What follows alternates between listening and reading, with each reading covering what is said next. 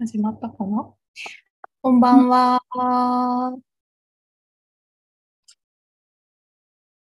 ちょっと音声だけ、あれ？うんと。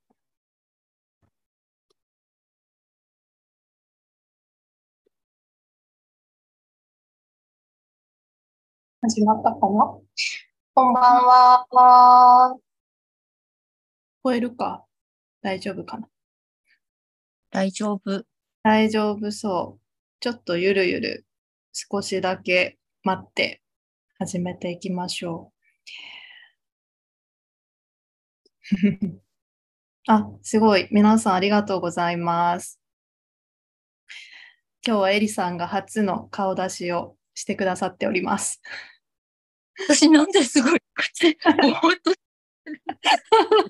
ちょっとあの、あの時差があるからね。面白いな、これ。えー、そう、というわけで皆さん、こんばんは、めぐみです。えー今日はですね、まあ、毎回、ポッドキャストでいつも木村えりさんに星読みをしていただいてるんですけれども、まあ、秋分が近いっていうことで、ちょっと今私のポッドキャストがシーズン3終わってお休み中なので、今日は YouTube ライブのスペシャル企画ということで、生放送でお届けしております。えりさん、ありがとうございます。ありがとうございます。よろしくお願いいたします。お願いします。今日はね、あの、ちょっと事前に皆さんから先生術でのちょっと質問とか悩み相談みたいなのも募集しまして、あの、たくさんの質問ありがとうございました。ちょっとその回答の方も、ちょっと12星座別開運アドバイスの後に、ちょっとエリスさんにお話ししていただこうと思うので、あー、ともこさん、こんばんは。こんばんは。エリさん、はじめまして。ありがとうございます。ノエルさん、こんばんは。よろしくお願いします。お願いします。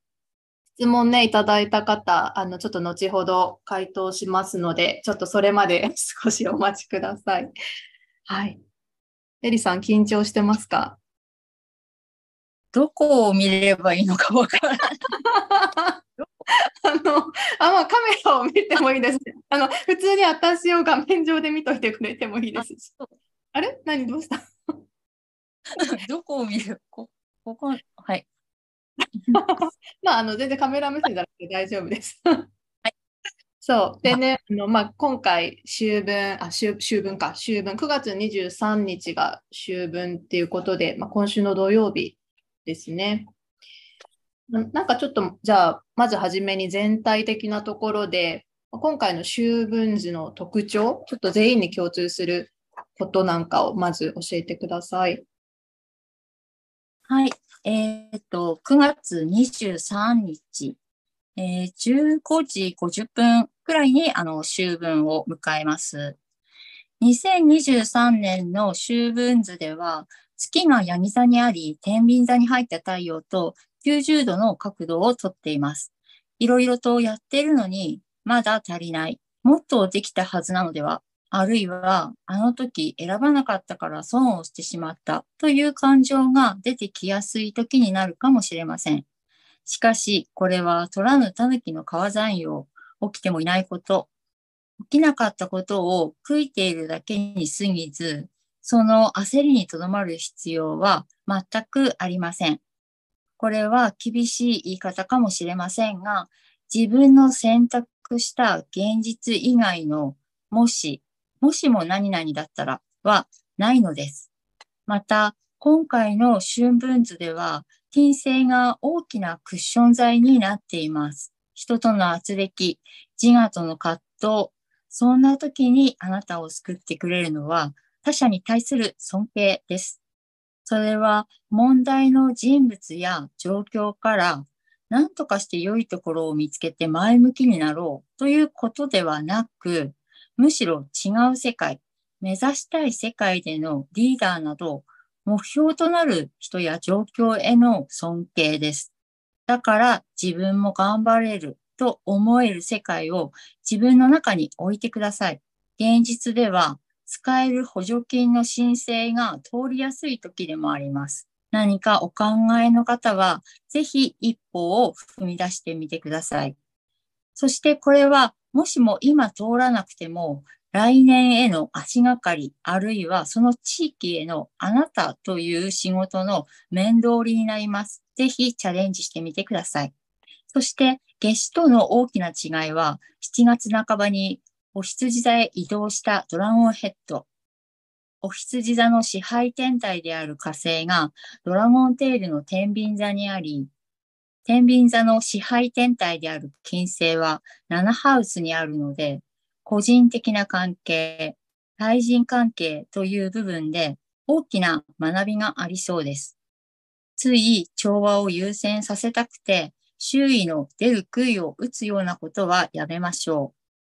あなたの思う調和は、まず言葉で相手に伝え、相手の考えとすり合わせていくことが大事になります。そして、冥王星がヤギ座にあるので、天秤座シーズンの10月後半、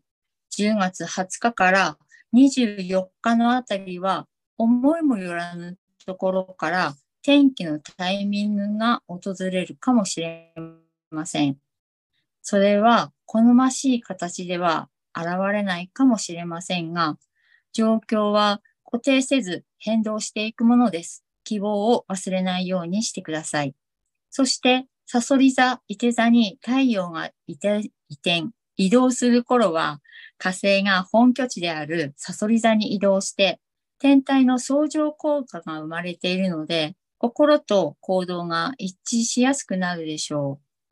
当時入りする12月23日までの3ヶ月、ヤギ座の冥王星はほぼ同じ度数を行き来していますが、10月11日で逆行を終えます。そしてそこからは、ヤギ座の役目を終えるために動いていきます。今まで当たり前だったことが、良くも悪くもどんどん変わっていきます。地球や気候の変動は人間では動かせませんが、人間が人間を動かすことはできます。自分の範囲内で動かせることがあるなら臆せず、まずあなたが動いてください。そして大事なのは物事を完璧に仕上げることではなく、あなたがいかに心地よく時間を過ごせるかどうかということです。完全完璧を目指して疲労するのではなく、明日に希望を持てる余力を残して何かを終わらせていくということが大事になります。明日という新しい入り口をノックする力、ノックする力を温存して今日を終わらせるという小さなことを大事にして過ごしていく秋分、これからの3ヶ月間にしてください。です。えー、なんか、ま、少しずつやっぱりその変化が進んでるタイミングっていうか、次の世界に向けて目指したい世界に目を向けていくことが大切。そうですね。最高の形としてはやっぱり笑顔で終わらせていく。うん、そしてまた笑顔で始めていくっていうことが、うん、いいじゃないかなって思いますね。楽しみながら何かを終わらせるっていうことをちょっと意識してやっていく。そして終わりっていうのはやっぱり新しいことの始まりになるので、うん、終わらせないと始まらない。はい。そうですよね。その通りですよね。なので、その、水が座にね、冥王星が移るっていうのは、これは本当に大きいことその、ヤギ座に冥王星が移った時のことも考え、ことを考えても、この冥王星が星座を移動するっていうのはものすごく大きな節目になるんですね。なので、できればその節目にね、いいスタートを切りたいとするなら、やっぱりこの3ヶ月間、うん、の間に終わらせていくっていうことを意識しつつ進めていく。そしてそれを苦しみで終わらせていくっていうよりも、やっぱり楽しさとか自分の心地よさっていうことの中で、あの、充足して終わらせていくっていうことをちょっと意識してみるといいんじゃないかなって思います。仕事じゃなくても、例えば何かのね、自分の好きなこと、あるいはやめようかなって思ってた習慣とか、ちょっともう、もういいかなって思ってることは、本当に話していく、離れていくタイミングなんじゃないかなと思います。なんかね、背中を押されるような感じもありますけど、皆さんもね、なんかそれぞれどう受け取ってるか。舞子さん、千春さん、こんばんは。こんばんは。えー、そしたら、じゃあ、まあ、今のが全体に共通するメッセージっていうことで、じゃあ、ちょっと早速、十二星座別に伺っていこうと思うんですが、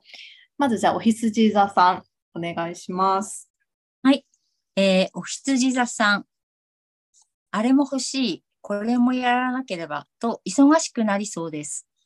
その根っこには、自分を見つけてもらわなければ、そのための装備をしなければ、というどこか自分を大きく見せたい気持ちがくすぶっていそうです。お羊座さんの秋分の過ごし方は、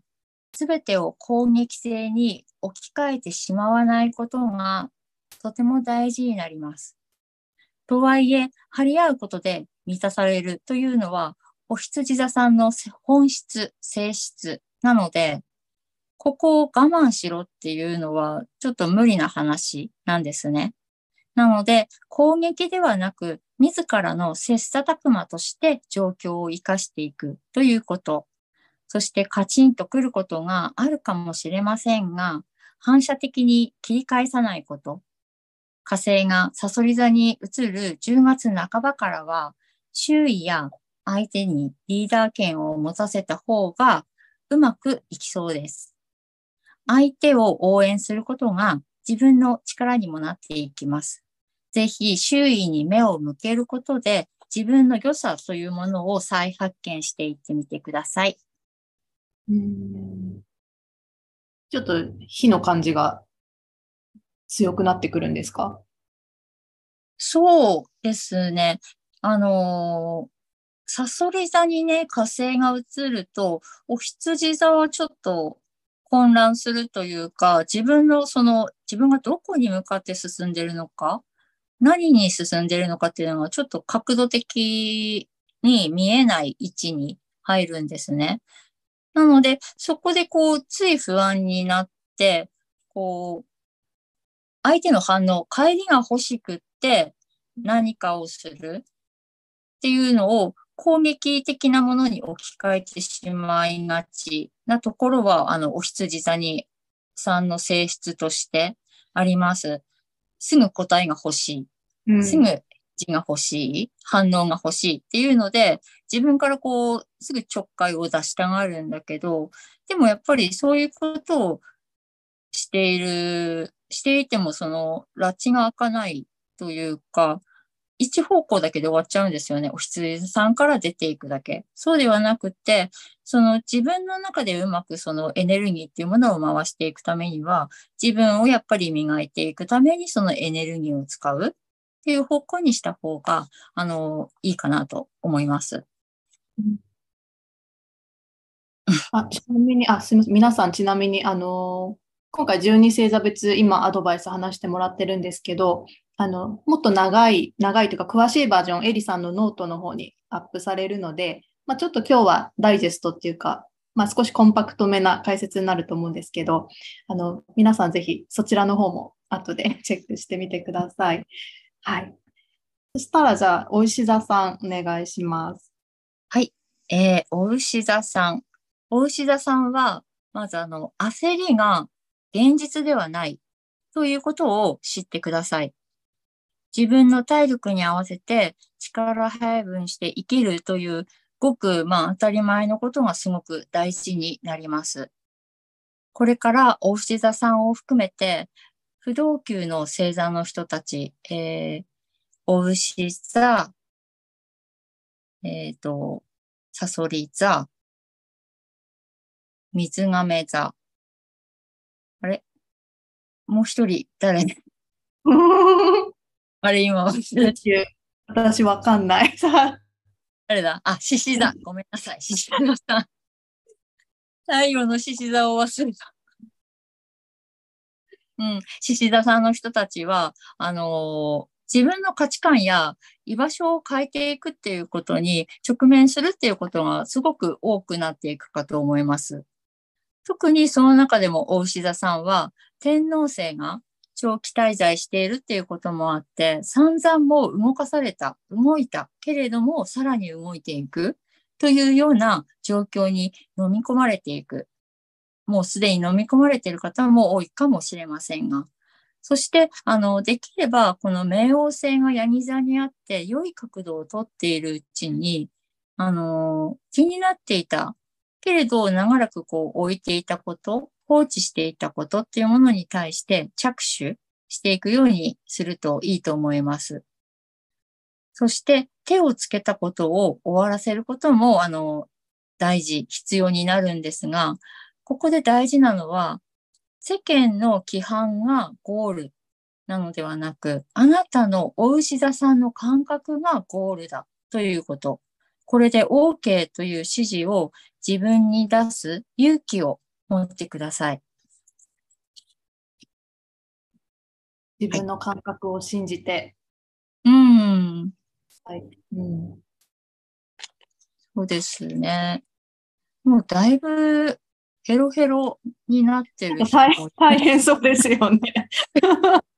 まだまだみたいな。大変、大変な状況になってる人が多いんじゃないかと思うんですけど、でも、やっぱこの動かされている状況っていうのもやっぱり必要があってね、動かされているし、今動かないと多分自分からはなかなか動かない。うん。特に大志座さんはそこに留まりたいって思ってしまう。けどやっぱ進んでいかないとね、あの、その自分の良さっていうものをやっぱりその時々で発揮していくためにはやっぱ進んでいった方がいいし、そして人と関わっていった方がいい。もちろん自分一人で満たされるっていうこともできるんだろうけど、でもそれではね、あまりにもそうもったいない。その感覚、美しさの感覚っていうものをもっとこう周囲、周りの人と共有していくっていう部分をちょっと大志座さんは動かされながらも、あの、続けてみるといいんじゃないかなと思います。うんはい、ありがとうございます。そしたら、じゃあ、双子座さん、お願いします。はい、えー、双子座さん。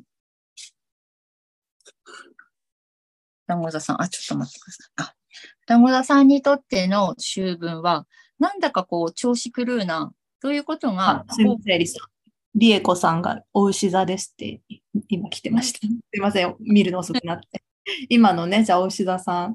ぜひ頑張ってください。はい、あ失礼しました、エリさん。頑張って、さん頑張ってください。はい、えっ、と、双子座さん。双子座さん、なんか、ちょ、ちょっと待ってください。この、画面に自分の顔が映ると、すごい気が、あ、気が散ります ということを知りました。めぐみさん、すごい、すごいな、めぐみさんい。やいやいや、私喋ってないから、そんな。今。すいません。えー、双子座さん。えー、双子座さん。双子座さんにとっての秋分は、こう、なんだか調子狂うな、ということが多くなるかもしれません。自分の範囲外での責任を持たされる立場になったり、横のつながりのまとめ役を頼まれたり、今までこう、自由な立場で、自由な気持ちでアドバイスできた、できていたことを、こう、飲み込まざるを得ない。今引き受けたこの状況で、このアドバイス、この言葉を言ったら、ちょっと問題になりそうだなとか、そういう状況に、あの、なりそう、なったりもしそうなんですね。でも、そういった出来事によって、今まではこう、少し軽視していた社会のルールや地域の慣習っていうものを見直すきっかけになりそうです。さらにその内側から新しい規範を作っていく立場を任されるということも起こりそうです。今はまだ双子座さんにとってこう表に出せないこともあるかもしれませんが、そういったこう作っていく立場に関わるということで、あの、当時以降の動き方がすごくダイナミックになっていきます。ぜひ周囲からの頼まれごとには、あの、おふらかな気持ちで引き受けてみてください。動かない部分に双子座さんの新しい風というものをこう流し込む。そういったものをあのぜひ求められているんだっていうふうにあの意識して自分の力っていうものをこうみんなのために使ってみてください。動くことでその風が起こるみたいな。うん、膠着した場面に、こう、新しい風を吹き入れていくっていうのは、その、もちろん、いろんな人がね、いろんな新しいことを言うと思うんですけど、双子座さんのこの、話すことって、なんか憎めないんですよね。悪意がないっていうか、そして真実をつくっていうだから、あの、本当に、今までこう、みんながこう、大門ばかって言えなかったようなこと、そしてそういった立場っていうものから外れていた。けれども、今もその立場、あるいはその何か責任を任される立場になったとき、その現場を改革していく力っていうものを、あの、双子座さんはぜひ発揮してほしいし、これが、あの、例えばもし仕事場とかじゃなくても、すごく小さなコミュニティだったり、あの、あるいはその家族の中であっても、あの、ぜひ自分の立場、責任っていうものを、こう、意識した上で、今までとはまたちょっと違う方向から風を吹かせてみるっていうふうにしてみると、あの、本当に来年の当時以降の、うんと、冥王星が水亀座に移った以降の動きっていうものが、ものすごく大きくなっていくと思います。個人的なことから、あの、もっとこう社会的なところに参加していくような形になるかと思います。ぜひ、あの、そのアクティブな言語を揺るぎない 悪気ないところを、あの、発揮してください。あ、あの、あ、双子座さんらしく。双子座さんらしく。へえ。ありがとうございます。そしたら、えー、次は蟹座さん、お願いします。はい。えー、蟹座さん。蟹座さんは、この春分からの3ヶ月間は、いつものこの自分の心の中のことというよりは、相手や仕組みという自分の外と関わっていくことが大事になります。また、ここ、うん、数年、ここ4年くらい、あの、着手してきたこと、固めたかったこと、固めてきたことが、何らかのその最終的な形に仕上がっていきそうです。それは未来の枠組みのようなもので、中身はまだ全然あの固まっていないかもしれません。でも、今その中身を固めていくっていう必要はありません。あの、柔らかいままで大丈夫。ぜひ、あの、新しい世界や出会いに対しても思い切ってこう参戦してみてください。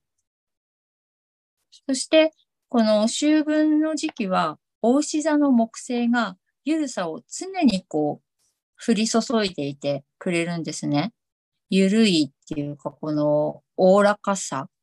相手を許すっていう気持ち。患者さんは、あの、結構、まあ、閣下しやすいところがあるかと思うんですけれども、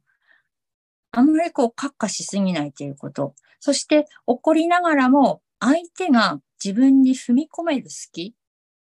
相手に反論させる好きっていうものを、あの、与えるっていうこと。そしてその怒りの中に、なんていうか、笑いっていうか、こう、最終的に笑い落ちにしていく、みたいな、そういったユニークさっていうものを、あの、すごくね、カニ座さんってそういうの得意なんですよね。最終的にこう、みんなを笑わせるとか和ませる。自分の失敗でも。っていうことをできるんですけど、それをこう、なんていうか、どこかこうね、鋭さを持って、あの、怒りながらも笑うってね、それ竹中直人じゃないと難しい。ですけど、それは難しい。ですけど、なんていうか、多分、カニシャさんはね、そういうことを、なんか、やれるんですよね。こう、どこかユニークっていうか、うん、すごいこう、なんて言うんだろう。ギャグのセンスがあるというか、相手をこう、笑わせてくれる。怒りながらも笑わせてくれるっていう、うん、部分をこうちょっと心がけて、一方的に怒るっていうよりも、やっぱりちゃんと相手と対話するっていう姿勢、ゆるさを、隙を、あの、相手にこう、見せながら、あの、進んでいく。そしてその理想っていうものを、あの、すぐに決めないっていうこと。その中身を今すぐもうこれ早く埋めてしまわないと失敗しちゃうっていうふうにならないで、あのー、未来の枠組みっていうものを、まあ、漠然としてても全然いいんです。それはまだ、まだ今は、あの、ガチッと決めてしまう、ネジを締めなきゃとか、あの、強いもので作らないとっていうことはない。なので、あの、すごく緩い状態であってもいいので、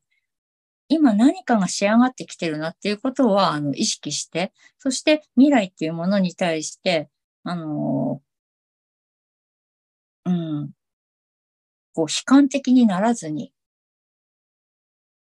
どうしてもちょっとこう、悲観的というか、もうこれは本当にもうこれでダメなんだっていうふうに、ちょっとすぐに終わりを考えてしまうような、あの、ところがこう、カニ座さんにはあるので、もう怒りながら笑い、そして絶望するっていう、すごいね、こう、感情の起伏がね、激しい。そして、豊かな、楽しいのがカニ座さんなので、やっぱりそういう自分の、あの、激しさっていうものも楽しみながら、物事をこう、進めていくっていうことを自分に許してあげる。その一直線でなくてもいいっていうこと。うん。ですね。その、仕上げていきたいことっていうものの軸はずらさず、中身はどんどんずらしていってもいい。必ず最後にちゃんとパシッとこうはまる時が来るので、そのための調整期間っていうふうにあの秋分を捉えてくれるといいかなと思います。うん、なんかすごい共感できますね。カニ座じゃないけど。あでもそういうなんか好き、好きとか緩みってなんか自分も他人も救いますよね。なんか。そう。うん、そうなんですよ。本当に。逆にそれが苦手なところ、人もカニ座さんの中にはいる。その、要は自分がそれをされたらすごい馬鹿にされてるんじゃないかっていうふうに、うん、思う。けど、今ね、あの、めぐみさんおっしゃったように、やっぱり自分も周囲も救うんですよね。そういう隙のある怒り、怒り方っていうかなんだろう。うん、相手が入ってくる隙間を与えるっていうこと。そうしないとどんどん孤立してしまうから。うん。カニ座さんは必ず、やっぱり一人で何かを推し進めるっていうよりは、みんなとこう何かを共感しながら作っていくっていうことがあの、自分のためにも大事になっていくので、ぶつかりながらも、衝突しながらも、あの、今自分は何かを仕上げていく過程にあるんだっていうことをね、あの、忘れないで意識してやっていてくれるといいかなって思います。はい。ありがとうございます。そしたら、じゃあ、獅子座さん、お願いします。はい。えー、獅子座さん。えー、獅子座さんの秋分はいろんな人たちのハブやクッション材になるという場面が多くなりそうです。あの、クッション材って言っても、サウンドバッグとか、その打たれまくるとかそういうことではなくって、相手やその状況にとって本当に必要なものは何なのか、それぞれのその良いところを見て声掛けしてあげたり、相手に活躍の場を与えてあげたり、みんなにこう、自信を与える力強い光のような存在である、こう、獅子田さんっていうものをちょっと目指してほしいなと思います。そして、それは、あの、与え続ける、誰かに自分のそういったパワーを与え続けるだけではなく、それをすることによって、相手の光が、あの、自分にも届き、そして自分の光が増していくということにもつながっていきます。そのあなたの光、獅子座さんの光は、思いもよらないようなところへも届き、特にあの仕事、仕事関係に関しては、意外な人と関わっていくことになるかもしれません。ぜひ、周囲への明るい声掛けを意識的に積極的にしてみてください。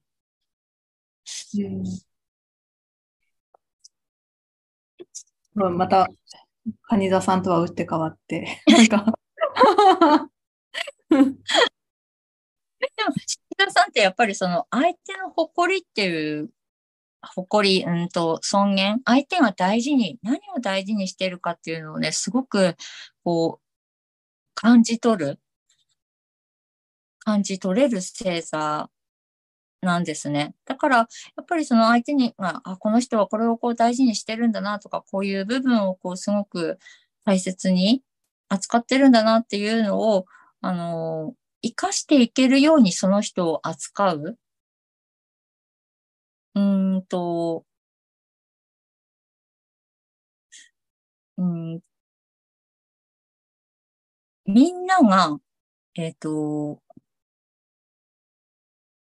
みんなをこう統率して、その前を歩いていく、前を引率していくのが、そのリーダーではなくって、みんながやりたいことをそれぞれ目指していくっていう方向に導いていけるのが本当のリーダー。なので、獅子座さんは、あの、そういう、なんだろう、こう、世間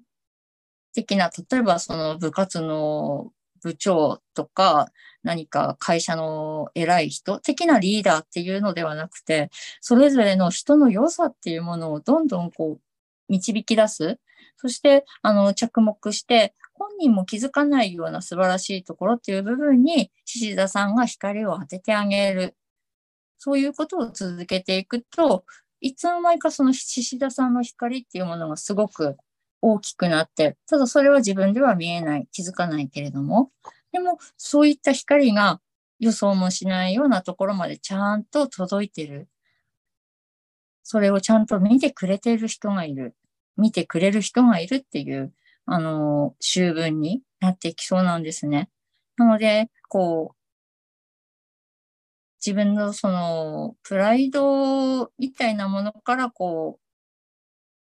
こういうことはしたくない、うん、なんだろう、人の良さを認めたくない、みたいな部分がもしあるとしたら、その、えっと、自分のね、重い蓋をこうちょっと外してみて、周囲に対して、周囲の良いところっていうものに対して、積極的に声をかけていくようにしてみてください。はい、ありがとうございます。結局、短くまとめようと思いつつ、でも、そうですね。今5、5つか、1、2、3、4、5。もうすぐ半分ですね。はい。すごい。もうね、一緒にいつもこんな感じで収録してるんですけど。マラソンみたいな感じ。私は聞いてるだけだからいいんですけど、エリさんが多分めっちゃ疲れるっていう。いや、なんか、熱くなってるうちに何話してるんだか分かんなくなる。すみません。いえいえ。そしたらじゃあ次、乙女座さん。お願いします。はい。えー、乙女座さん。乙女座さんは、えっ、ー、と、乙女座のその支配天体である水星を迎え入れた状態で秋分を迎えます。この水星が乙女座にあることで、いつもよりこう主体的、能動的になったり、目が届く部分が増えたりという方が多いかもしれません。それは自分の仕事や日常でちゃんと考えなければいけないという部分が見えてきてしまう。こう、気がついてしまうっていうことでもあります。あれもこれもという焦りが出てくることが多い時かもしれませんが、自分の手元にあるものや今の状況、先の見通しというものをしっかり捉え直し、あるいはこう、うんと、在庫とか、多分あるはず。まだ大丈夫なはず。っていう、もしお仕事で何かそういうあの、仕事されてる方は、ちょっとあの、もう一回ちゃんと確認した方がいいかなと思います。自分の手元にあるものっていうものをしっかり把握するっていうことを、あの、ちょっと徹底してみてください。そしてまたあまりに忙しいようでしたら、かつての古巣やつながりがあった人にヘルプを求めてみてください。その人たちは直接の援助は、あの、できない、今はできないかもしれない。けれども、乙女座さんにとって良い情報を与えてくれそうです。うん、結構現実的な具体的なアドバイスが。うん。でも、ま、乙女座さんってやっぱり使えるものを使えることじゃないと自分に取り入れない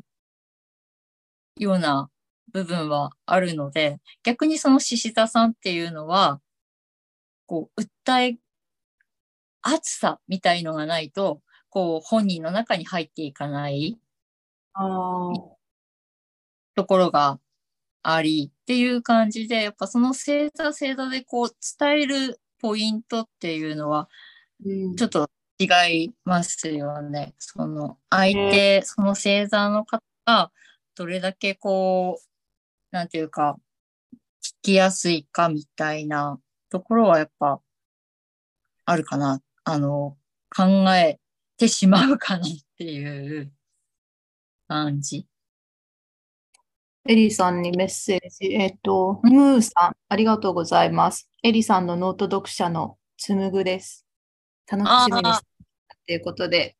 ヤギ座なので、まだね、ちょっと先ですけど。なんか少々お待ちくださいね。ライブの、これは、私が見てる。あ、あのね、あの、映像はちょっとタイムラグあります。あの、え、あ、なんでフリーズみたいな？今、今、私、あの、これ、えっ、ー、と、ズームでも何でもなく私が固まってました。私がなんか、ピタッとしてた。エリさん自身がフリーズしてたってこと？なんか なんだろう。本当に。ダメだな。はい。そしたら、えー、次が天秤座さん。お願いします。はい。えー、天秤座さん。天秤座さんは、秋分からお誕生日月の始まりです。お誕生日おめでとうございます。えー、長らく90度の角度にいたヤギ座冥王星も残り3ヶ月で水亀座に移ります。すると冥王星は120度という、うんと、エネルギーをこう流し込みやすい角度っていう風に変わってきて、あなたの天秤座さんの力強いサポーターになってくれます。今はその最後の手こ入れの、手こ、手こ入れの時になりそうです。未来を考えた時に、今、今ないものを明確にしてください。それは、ないもの、未来のないものというふうにすると、こう、ちょっと、未来を考えてないものなんていっぱいありすぎるっていうふうに思うかもしれないんですけども、あの、すごくこう、大げさなことではなく、ものすごく小さいこと、優先させたい自分の時間、自分のことや好きな食べ物、行きたい場所など、感覚的で小さいこと、そういったものが今あるかどうか、今それを、あの、自分がやれているかどうか、そういった部分をちょっと確認してみてください。そして、今これが自分にはないな、その余裕が自分にはないなっていうのだとしたら、それをもし自分がその未来に、あの、未来に持っていきたいことだとしたら、ぜひそれを、あの、自分にとっては必要なものなんだというふうにちゃんと捉えて、そして今のこの、今は現在ですよね。未来は未来。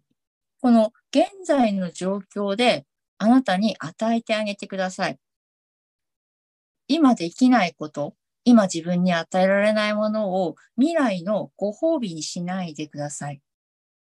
今与えることで、それは一緒に未来にこう連れていけることになります。ぜひ自分に、あのー、厳しく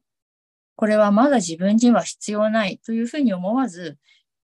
必要なんだと思った時にちゃんと自分に与えてあげる。そして大げさではなく、その日常の小さなことであっても、しっかりと自分がその時間を確保する、お金を確保する、やりたいことをちゃんとやるというふうにしてみてください。また、家庭や家族、支えているものに対して不安や猜疑心を持ちやすい時でもあります。確かに天秤座さんにとってそれは大切な土台かもしれませんが、今力を注ぐべきは自分のこと。つい調和調和役を買って手そうになりますが、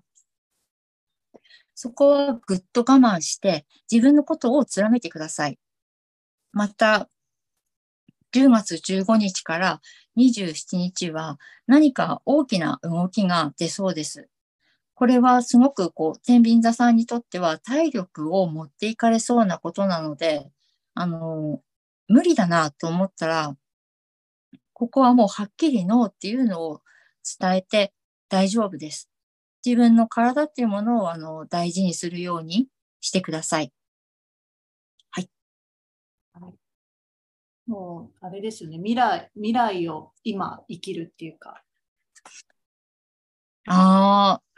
ね、自分として生きるっていうか、もう今を。それすごくなんかいいですね。その未来を今生きるっていうのは、すごい大事なことっていうか、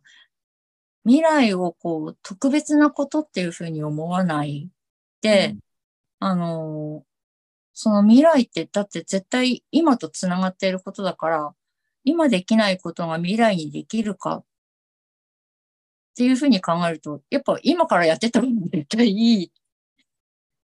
ましてやね、自分がやりたいことを楽しいことだったら、それを未来未来にお預けするんじゃなくて、もう今からやっていく。そして未来にとって必要不可欠なことにしていくっていうのを、うん、頑張ってみるといいんじゃないかな。うん。うんすごい構いい言葉ですね。めぐみさんの、その、未来を今生きるって。うん、すごくいい。そう、だって結局ね、未来、いや、現時点から見てるから未来なだけで、いいつかの、うん、ね、結局今、今、今の連続だから。うんうんうんうん。うん、本当ですね。ちょっと私も心がけ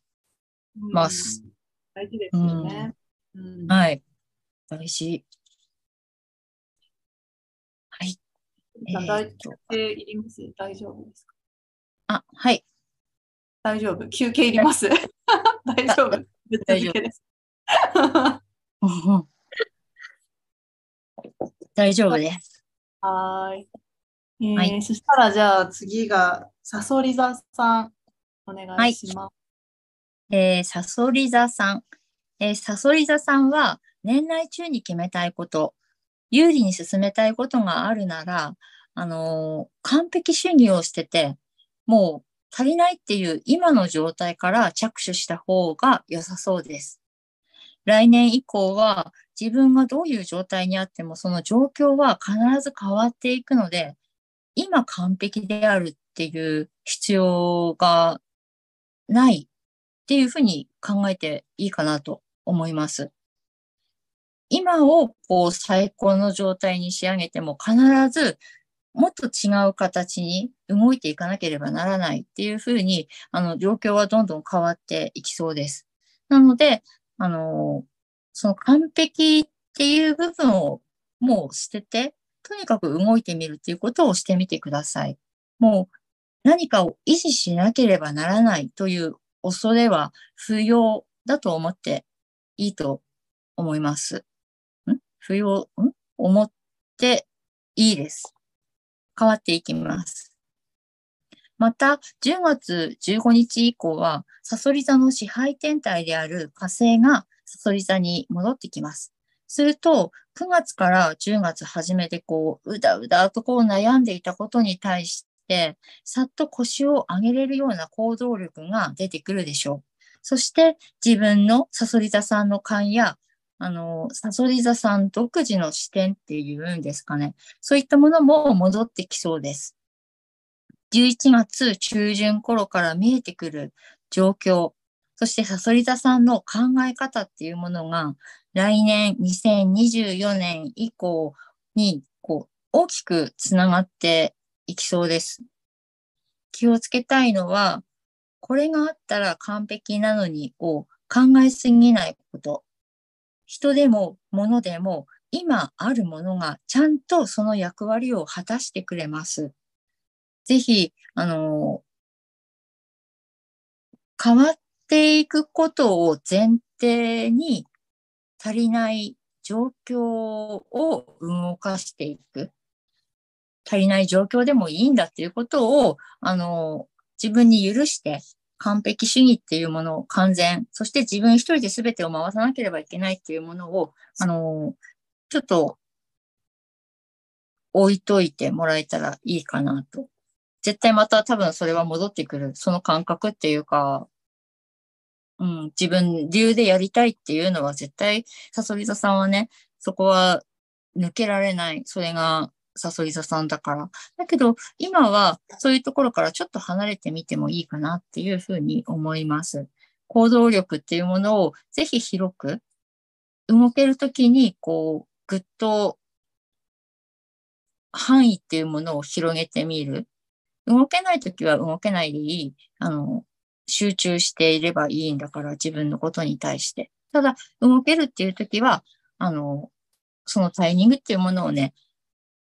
無駄にしないように、どんどんと動いていってほしいなと思います。あの、10月15日以降、年内はそういう流れになるので、ぜひ、あの、完璧主義を捨てて、変化を恐れず、動いていってみてください。はい。あ、いコメントが来てましたね。えー、つい調整役になるっていうのグッときました。これ何座に、あれなのかこれ何座のマークなんだろう？キリさん見れます？このコメント。あ、ちょっと待ってくださいね。チャットに送りましょう。天秤座。天秤あ、天秤座？はい。いや、うまい、うまいんですよね。調整役が本当に。うん。うん。ナチュラルに。そう。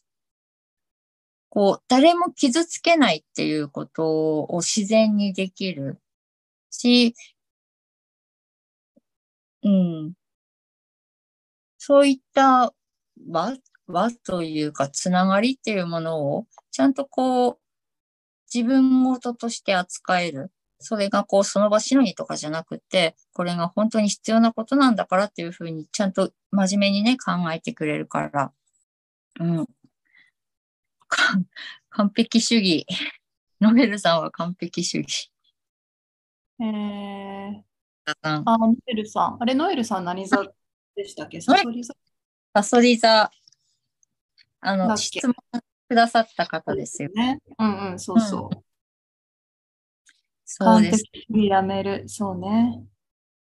うんうん。いや、でも、なんか、私もこう全部聞きながら、やっぱり何かしら、どの星座にしろ、やっぱりね、じ今の自分にこう響く部分って ありますよね、すごく毎回。やっぱりみんな自分が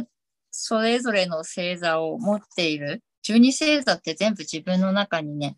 ありますからね。うん。ねえそしたら、じゃあ、あ、なんかすいません、遮って。はい。そしたら、じゃあ、伊手座さん、お願いします。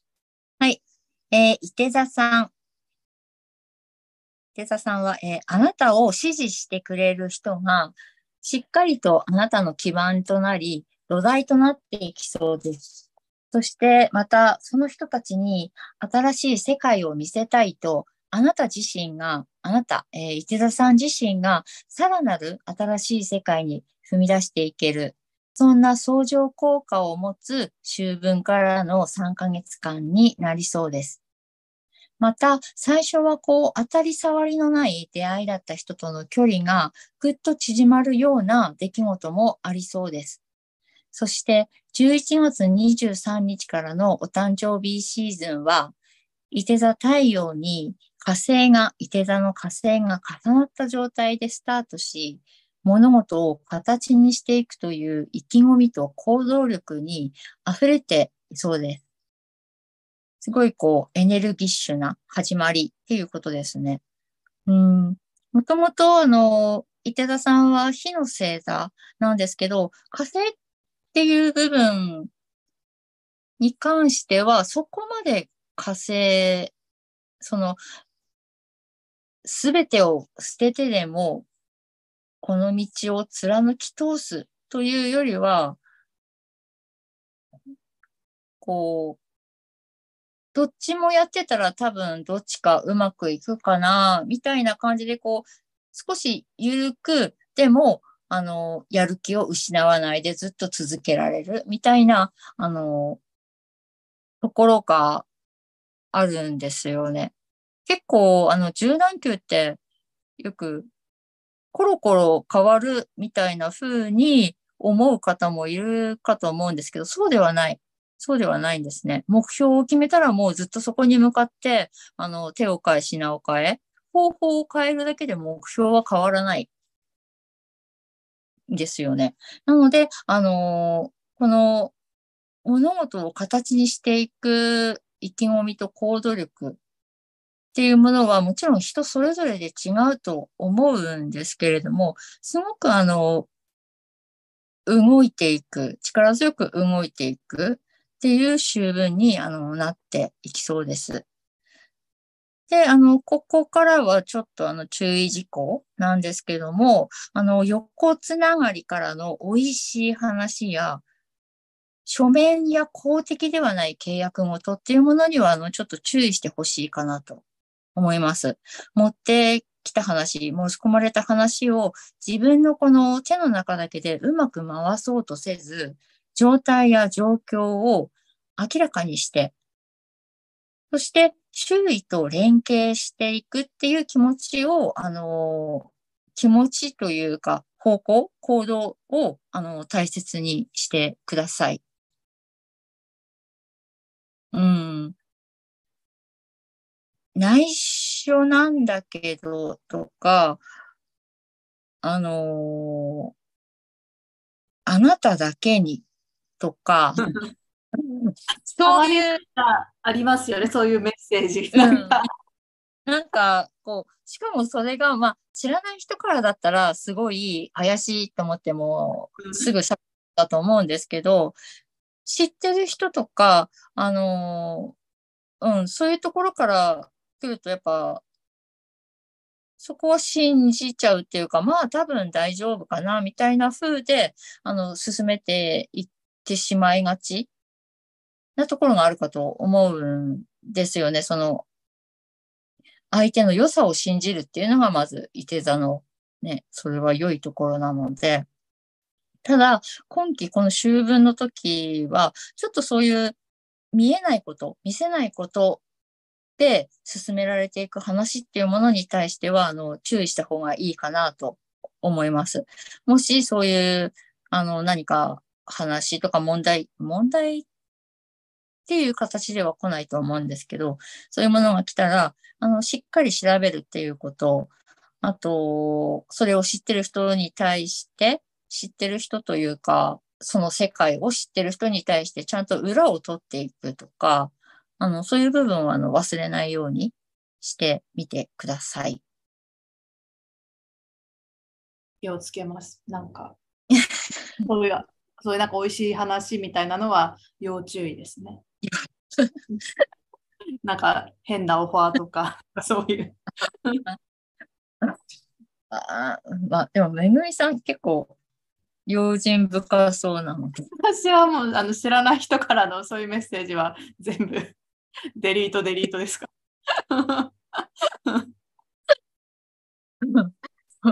それでいいと思う。はい、うん、知ってる人からね、そういうのして、うん、あの多分その持ち込んでくる人ももしかしたらそれをよく知らないっていうこともあるかと思うんで、うん、そこは、あの、なんていうか、うまくね、ちょっと調べてみるといいかなと思います。はい、ありがとうございます。そしたら、ヤギ座さん、お願いします。はい、えー、ヤギ座さん。えー、ヤギ座さんにとって、この秋分スタートは、本来であれば、割り切れることを割り切って考えることができない。そんな状況に、あの、陥りやすい時かもしれません。周囲からの賛同がなければ自分を維持できない。あるいは自分が、こう、人気がないからダメなんだ。などと、すごくこう、他人の反応っていうものから短絡的に答えを出してしまいがち、考えてしまいがちな、あの、時になりそうなんですね。で、その一方で、そういった自分の個人的な感情で周囲をこう動かそうというか、先導させたいと思ってしまう、このその欲望を捨てられない自分に対するその罪悪感っていうものもちょっと抱えてしまいそう。なんか少しこうやっぱり苦しそうな時がちょっと続いてるのかな、続くのかなという感じがします。あの、自分が持っていきたい理想の形っていうものは何なのか。また、相手、相手といってもその外側のものに対して、あるいは内側のもの、家族、身内、知り合い、全く知り合いじゃない人、あるいは嫌いな人、社会的な付き合いの人。とにかくその、自分以外の人に対して、あの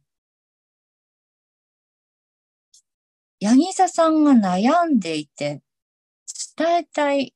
ことっていうものは何なのかっていうのを、ちょっとあの、整理してみた方がいいかなと、すごく何か混乱しているいろんなことがこう全部がつながってしまって混乱しているっていう状況が、もしかしたら、あのー、夏至から続いているかもしれない。そして、この秋分の時は、あの、頭の中だけではなく、言葉や文字に出してみると、あの、すごくいいかなと思います。それをやってみると、その柳座さんが抱えていたものは、相手や周囲への批判や否定ではなく、柳座さんが、あの、思う全体がより良い関係になるために、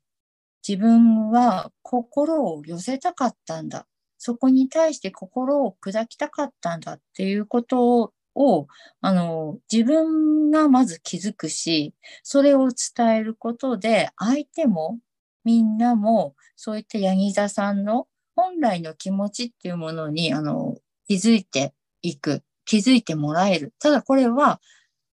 形として伝えなければ伝わらない。あの、どうぞ、シンプルな答えを選んでください。失うもの、これをしたら損だ、あれをしたらダメなのかもしれないっていうことではなく、本当に、こう、持っていきたい理想の形、こうありたいっていうその姿を、あのーしっかりと自分なりにもう一回整理してみて、やはりこれが大事なんだ。自分はこうありたいんだ。っていうふうに思う、思えたら、もうそれはちゃんと相手に伝えるっていうことを、あの、ぜひしてみてください。さっきね、ヤギ座さんの方いらっしゃいましたけど、えー、そう。さんか。えー、あ、ともこさん。はい、私は池田でした。そう。ともこさんは確か太陽も月もね、あ、ごめんなさい。あと、あとで。も、もうあの、ヤギ座というね、ヤギ座の真打ちみたいな方なので、こさん、え、ともこさん、ヤギ座？あ、ともこさんじゃない、えっ、とえ、つぐみさん。あ、さっきのあの、ん？チャットの方？あですか？はい。つぐみさんあがヤギ座なんですね。ともこさんは、えーっと、魚座。魚座さんです。まだこの後ですね。はい。少々お待ちくださいませ。そしたら、じゃあ、水亀座さん、お願いします。えー、水亀座さん。水亀座さんは自分としては今が最善だと思っていること、ここは残したいと思っている部分に対して変化を促される秋分になりそうです。特に、あの、水亀座さんは来年、冥王星が入ってくるということもあり、この秋分で頑張った人とそうでない人との違いがあの、来年誕生日を迎える2月以降、はっきりと出てくるでしょう。これは、えっ、と、死ぬほど頑張れということではなく、死なないように頑張れっていうことです。つまり、その死なないように頑張る方法っていうのを、この秋分の間にちゃんと取得してほしい。あのー多分ね、もう結構自分の手の内を出し尽くして抜け殻になっているっていう水亀座さんもいらっしゃるんじゃないかなと思います。そういった状況であっても発言力があって意見が通りやすい時なんですが、あの、すごくね、体力っていうものを持っていかれているかもしれません。あの、疲れてるなっていう時は、じっとしているっていうことを、あの、まず自分に許すということ、休息するということ、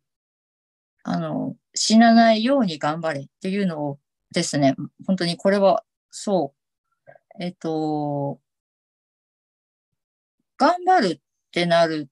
と、まあ、結果を出すとか、そのためにすごく一生懸命やらないといけないっていうふうになるけど、そもそも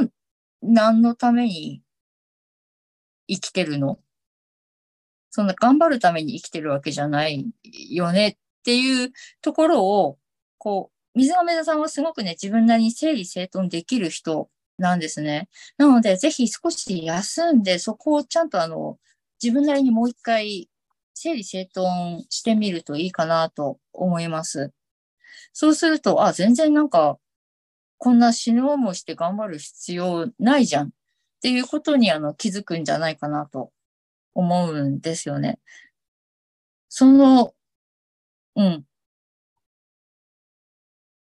頑張らないことを頑張れっていうのはちょっと違うかなと思うんですけど、もっと具体的に、本当に死なないように頑張るっていうこと。死なないように頑張れっていうこと。そして、そういった、あの、様々なそういう状況の中で、あの、相入れない考え方の中にも、有益な情報っていうものは、結構、実は水亀座さん、たくさん、その、水亀座さんの今の状況の中で、使える情報とか、あの、使える人間っていうものが周囲にまだ、まだっていうとちょっと言い方があれですけど、もっといるはずなんですね。で、あの、相手を認めなくても、情報は入手しようっていうスタンスで、あの、少し人間関係をね、楽に過ごすようにしてみてください。これからが、その、水亀座さんにとっては、どんどんこう、自分っていう本当の自分の生き方っていうものをどんどん試されていく、探られていく時になっていくかと思います。今のうちにこう、どうすればローリスクで最善の、こう、うんと、効果を上げれるか、みたいな。その、多分ヨガとかでもそうだと思うんですけど、すごい激しい動きをしなくても、こう、すごく負荷がかかる動きとかあると思うんですよね。こう、そういう部分を、こう、日常の中で、あの、見つけていくっていうか、うん、無駄な、その、頑張りっていうものをどんどん切り捨てていってもいいかなっていうことですね。自分のそのヒットポイント、エネルギーチャージっていうものを、あのー、ローリスクで、なるべく減らさないようにして、あのー、動いていってほしいなと思います。まだ体力温存が大事な時ですね。水亀座さんは。はい。私がよくヨガで言うのは、最小限の力だけ使うっていう。もう必要最小限の力だけ使う。だから、あの、例えば、ね、スタンディングでも何でも、どんなポーズでも、不必要な力を使わず、うん、必要最低限力だけ使ってそこにとどまるみたいな。なんか、そういう力の使い方っていうか抜き方って、うんうんうん、そうですよ。抜いて、うん、なんか、こう、私はヨガってあまりやったことないんですけど、すごいこう、体の視点、視点というか、を使うのをすごく効率よく、体を動かすなっていうのは思ってて、その、そそれはね、あの身体感覚だけど、そういったものをこの現実の自分の動きっていうのかな。そういったものに取り入れていけたらすごくいいんじゃないかな。うん、その、うん、少ない負荷で大きな、うん、あの、少ない動きで、あの、大きな、こう、対外効果を得るっていうか、うん、その、伸ばしていく力みたいな感じ。ウィーンとね。うん、いいですね。水が、うん、ヨガやると、ヨガでその身体感覚を知るとなんか、それを実際自分の、なんて言うんだろう。うん。的な部分にもなんか活かしていけるかもしれないですね。う、そう。だから、あの、ストレッチとかもそうなんですけど、あの、抵抗感、なんか自分の体に残ってる緊張とか抵抗感を抜けば抜いた分だけ、またさらに伸びが入るっていうか、奥から伸びから、だからもう本当に必要ないものはどんどん抜いて、意外とそれでも私たちって使わなくていいとこ使ってたりするんですよね。まあそれ体もそうだし、多分メンタリティとか日常生きていく中でもきっとそうで、本当は、だその頑張り方を変えるなんかその、うん、ね、今までの視点じゃなく、みたいな。うん。そうですよね。使える部分を使って、やっぱり休ませる部分は休ませていくし、この、うん、力を抜いていくって、力を抜いていくのがなんか一番難しい。そうそう。まあそうなんですよね。そうなんですね。うん。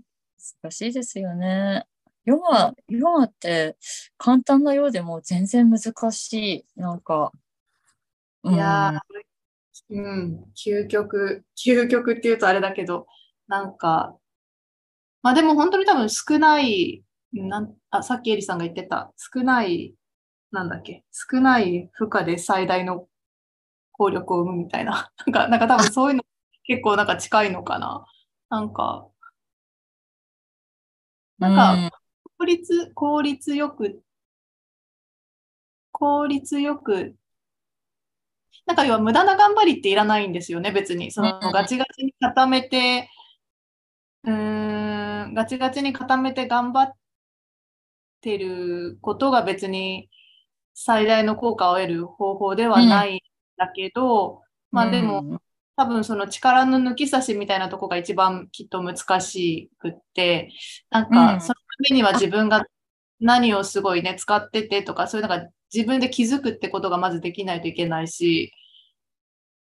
うん、そう、そうです、そうですね。水豆座さんは、やっぱりその力を抜く部分っていうのを知ったら、多分それをちゃんとその後もやっていける、そこを無駄だったっていうふうに気づいたら、あのー、自分のシステムからね、こう、うまく外して、で、あの、本当に使わなきゃいけないとこを使っていけるっていう、あの、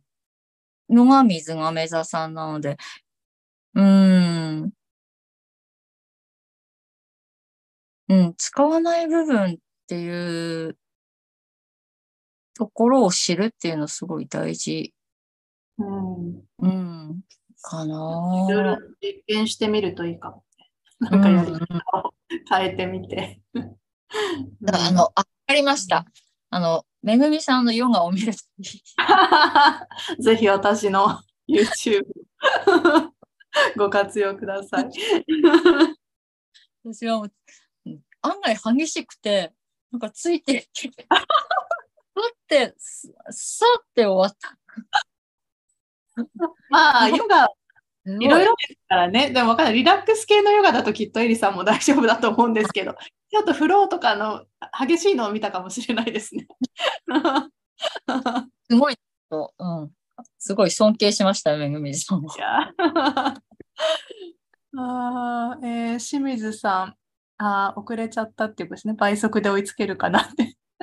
今ね、12星座の方はこれから魚座なので、まあ、もしよかったら後であのアーカイブとかでもね、ちょっと見てみてください。はい。というわけで、うん、最後、魚座さんですね。はい。はい、えー、魚座さん。魚座さんは、現在、魚座にある土星は、10月3日、来月の10月3日で逆行を終え、0度から0度から再びスタートします。0度まで逆行してしまうんですね。そしてそこからまた再び、あの、巡行元の、えっ、ー、と、方向に戻っていきます。そしてこれは少し先になるのですが、12月に入ると、お牛座で、その木星と、えっ、ー、と、木星の方はまだ逆行してます。で、土星の方が、あの、どんどん戻ってきている。その木星と土星が60度という角度を取るんですね。これは魚座さんが現在進めていること、あるいはこれからの展望に対して何か大きな一手が動きそうな配置になっています。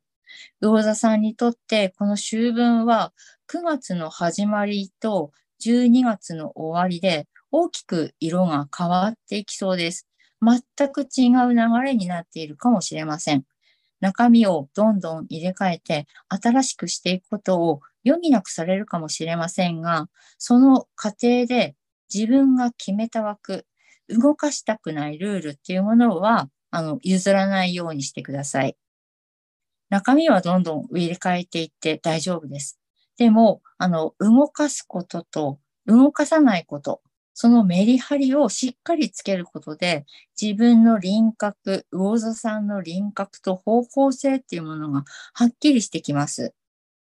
ぜひ自分が何を動かしたくないのか、何をあの、取り入れてもいいのか、自分の中に取り入れていってもいいのかっていうことをしっかりと判断し、分別して、あの、分けていくっていうこと。それを、あの、秋分ではやってみてください。そして動けば動いただけ、やはり大きくあの、変化していく時になります。魚座さんの支配天体である木星は、あの、天皇星と常にこう、つかず離れずの位置で連携し合っているので、何か自分が動くっていうことに対しては、いつも変化がつきまとう、あの、変化しやすいっていう時になります。ぜひこのタイミングを有効に活かして、あの自分の枠っていうもの、軸っていうものはそのまま、中身をどんどん変えていくっていう柔軟性は、もうそのままで、あの、大きく動いて大きく動いていく、うん、大きく動いていく自分っていうものを許してあげるっていう時にしてあげるといいかな。自分はまあ、いいんだ、どうにかなるから、みたいな風に、あの、自分の人生っていうものを終わらせないで、今自分はもう変わっていってるんだっていう風に、あの、力強く進んでいってほしいなと思います。まあ、その変化の波に乗りながら、でもなんか翻弄されずにみたいな。うん。そう。あの、柔らかさっていうのは、すごいいいところなんですよね、魚座さんの。何かがいいってしたら、あ、本当だ、それいい。こっちがいいってしたら、あ、こっちもいいみたいな感じで、こういろんな部分のいいところを取り入れていくっていうのは、魚座さんのすごいいいところ。そして、あの、その中で一番いい部分をつなぎ合わせて自分のオリジナルを作っていけるので、そのオリジナルを作っていくための軸っていうか、外枠っていうものは、あの、できればあまり動かさない方がいい中身をどんどん入れ替えていくっていうことを、あの、楽しみながらやってみるといいんじゃないかなと思います。はい、はい、ありがとうございます。えー、ともこさんから、エリ、エリ先生も、めぐみ先生の日曜日のヨガにどうぞっていう夜のね、ライブヨガですね。日曜夜9時のまあ夜だからあんまりハードじゃないっていうことでおすすめでしたハードじゃないのならできる。エリス、12星座お疲れ様でした。やっぱりなんだかんだで。1時間くらい。話してしまいました。ごめんなさい。あまあ、ここからね、ちょっとお悩みっていうか、まあ、質問、はい、まあ、お悩み相談ですね。まあ、質問っていうか、まあ、ちょっとエリさんもゆっくりしていただきつつ、えー、ちょっと事前に募集していた質問が今日6つありますので、ちょっとそれをご紹介して、あの、エリさんにちょっと一つずつ答えしていってもらおうと思います。えー、じゃエリさん、入っていって大丈夫ですか？お悩み相談。あ、はい、大丈夫です。そしたらね、じゃあまず最初、ともこさんからの質問です。私は、はい、私は魚座です。今後の運勢を知りたいです。特に気をつけなければならないことがあったら教えてください。ということで、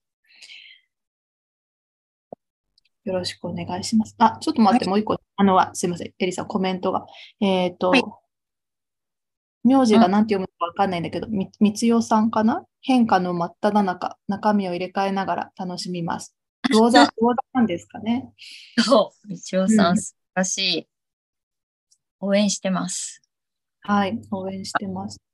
はい。はい。そしたら、じゃあ、ともこさんの、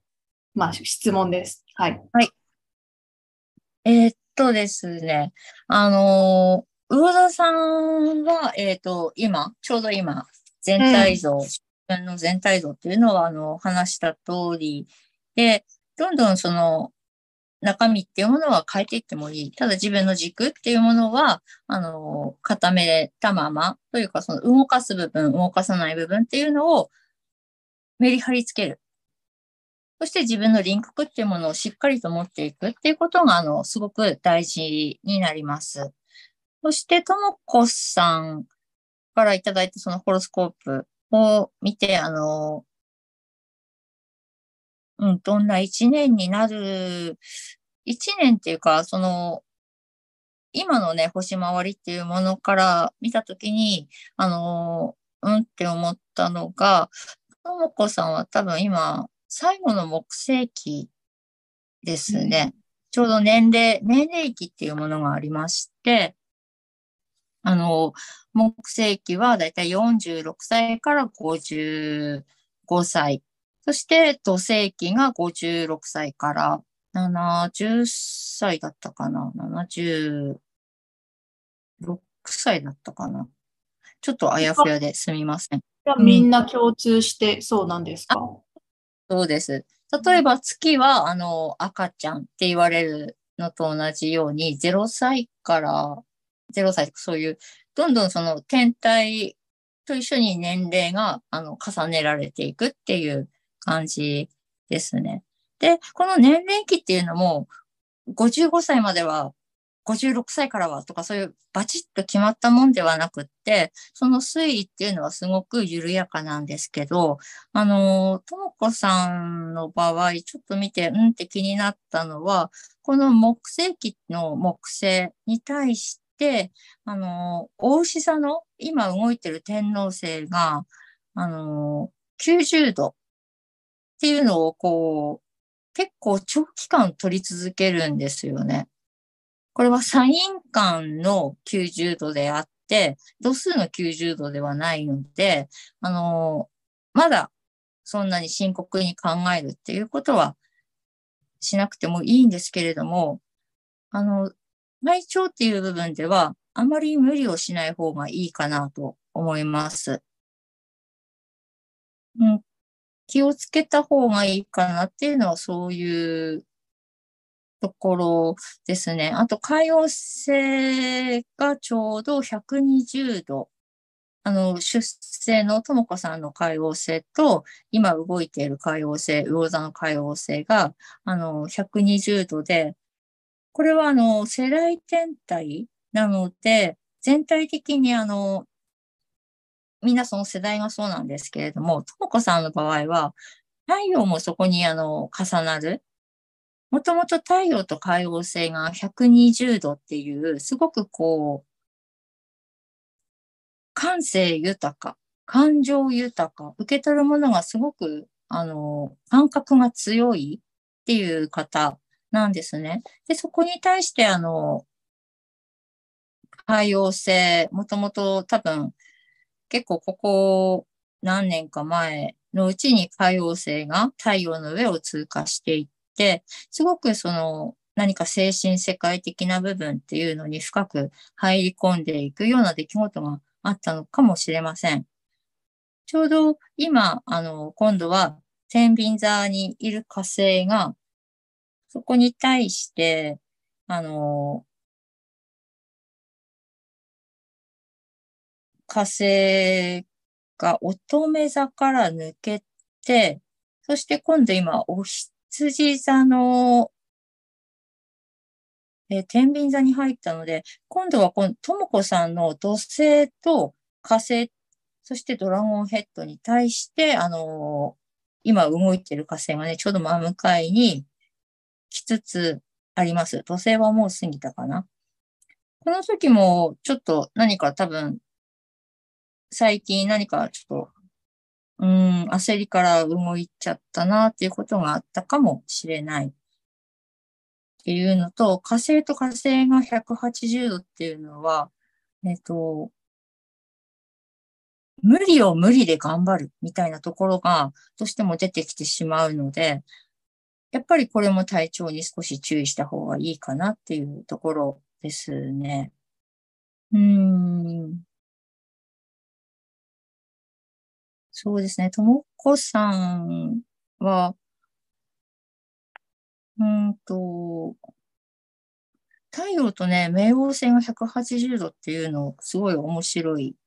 こういう方は、あの、周囲からするとね、びっくりするような、こう、選択を普通にしちゃうようなことが多くて、あのなんて言うんだろう、周りをこう、楽しませるっていうか、なんか、ちょっとこう、周りを笑わせる、そういう自分が楽しむことで周りを笑わせて、こう、行くっていう部分が、すごく多分自然にできる方なんじゃないかなと思います。あと、水星と金星はね、くっついてる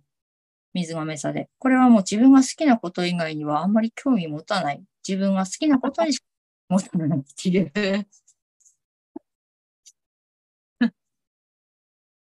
うん、ところがあるかなと思いますね。さらに、アセンダント、ウォーザーで、インターセプト、羊座。えー、一見ニコニコ優しげだけど、仲良くなると、なかなかこう、向上というか、あの、すごい強い部分が、あの、出てくる。すごい、入り口は緩やかで、こう、わーっていう感じなんだけど、だんだんこう、なぜかその付き合いがこう、うーん、なんだろう。熱血、あ、そうそう、うんと、何かしらこう、すごい燃えがちというか、燃える、燃え、熱血感。うん、勢いがあって熱血感っていうのがすごい、ともこさんの、実は、あの、本性というか、うん、燃える人なんかなと。うん、思い、ね。私もオンラインでしかお会いしたことないですけど、なんかでも、雰囲気とか、なんか、エリさんが今言ってる感じに、なんか、合ってるっていうか、うん、なんかすごいね、一見緩く見えるけど、すごい多分芯が強い人なんじゃ思います。で、あの、うん。あの、動きとしては、やっぱりちょっと体力とか体調に気をつけるっていう、うん、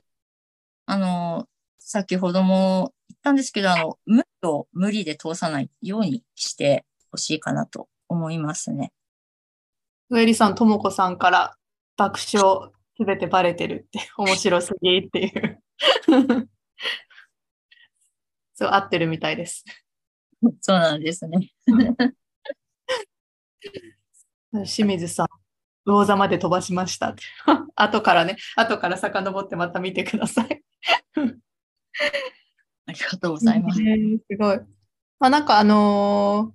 ー、もっとね、詳しく解説とかあの聞きたかったら、ぜひまたエリさんの鑑定をちょっと受けてみてください。うん、はい。そしたら、じゃあ次の方行っていいですか？はい。はい。そしたら、ノエルさんですね。はい、えー、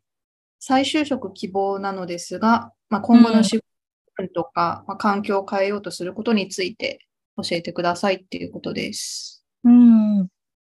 えっ、ー、と、まず、ノエルさんがですね、あの、出生時間がちょっと不明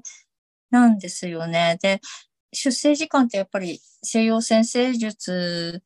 で、あのー、すごく大事な部分なんですね。で、それがないと、あの、結構、すごく、ぽやっとした読みになってしまうので、ちょっとそこは、あの、ご了承いただけたらと思います。そして、あの、転職、就職っていうことなんですけれども、あのー、うん。ノイルさんは、今、これまでやってきたお仕事っていうものが、一体どういうお仕事なのかっていうのは、ちょっと私はわからないんですが、あの、まず、太陽が誘い座っていうこと、これは、あの、自分一人のペースが守れる仕事が向いています。これはどういうことかっていうと、あの、自分の時間っていうものをちゃんと確保できる。例えばその仕事に向かって集中する時間があるっていうこと、一人でやらせてもらえる仕事っていうこと、そういったものの部分をあの選んでみると、いいんじゃないかなと思います。あと、この水星がね、いて座っていうのも、すごく、あの、いて座で、うん、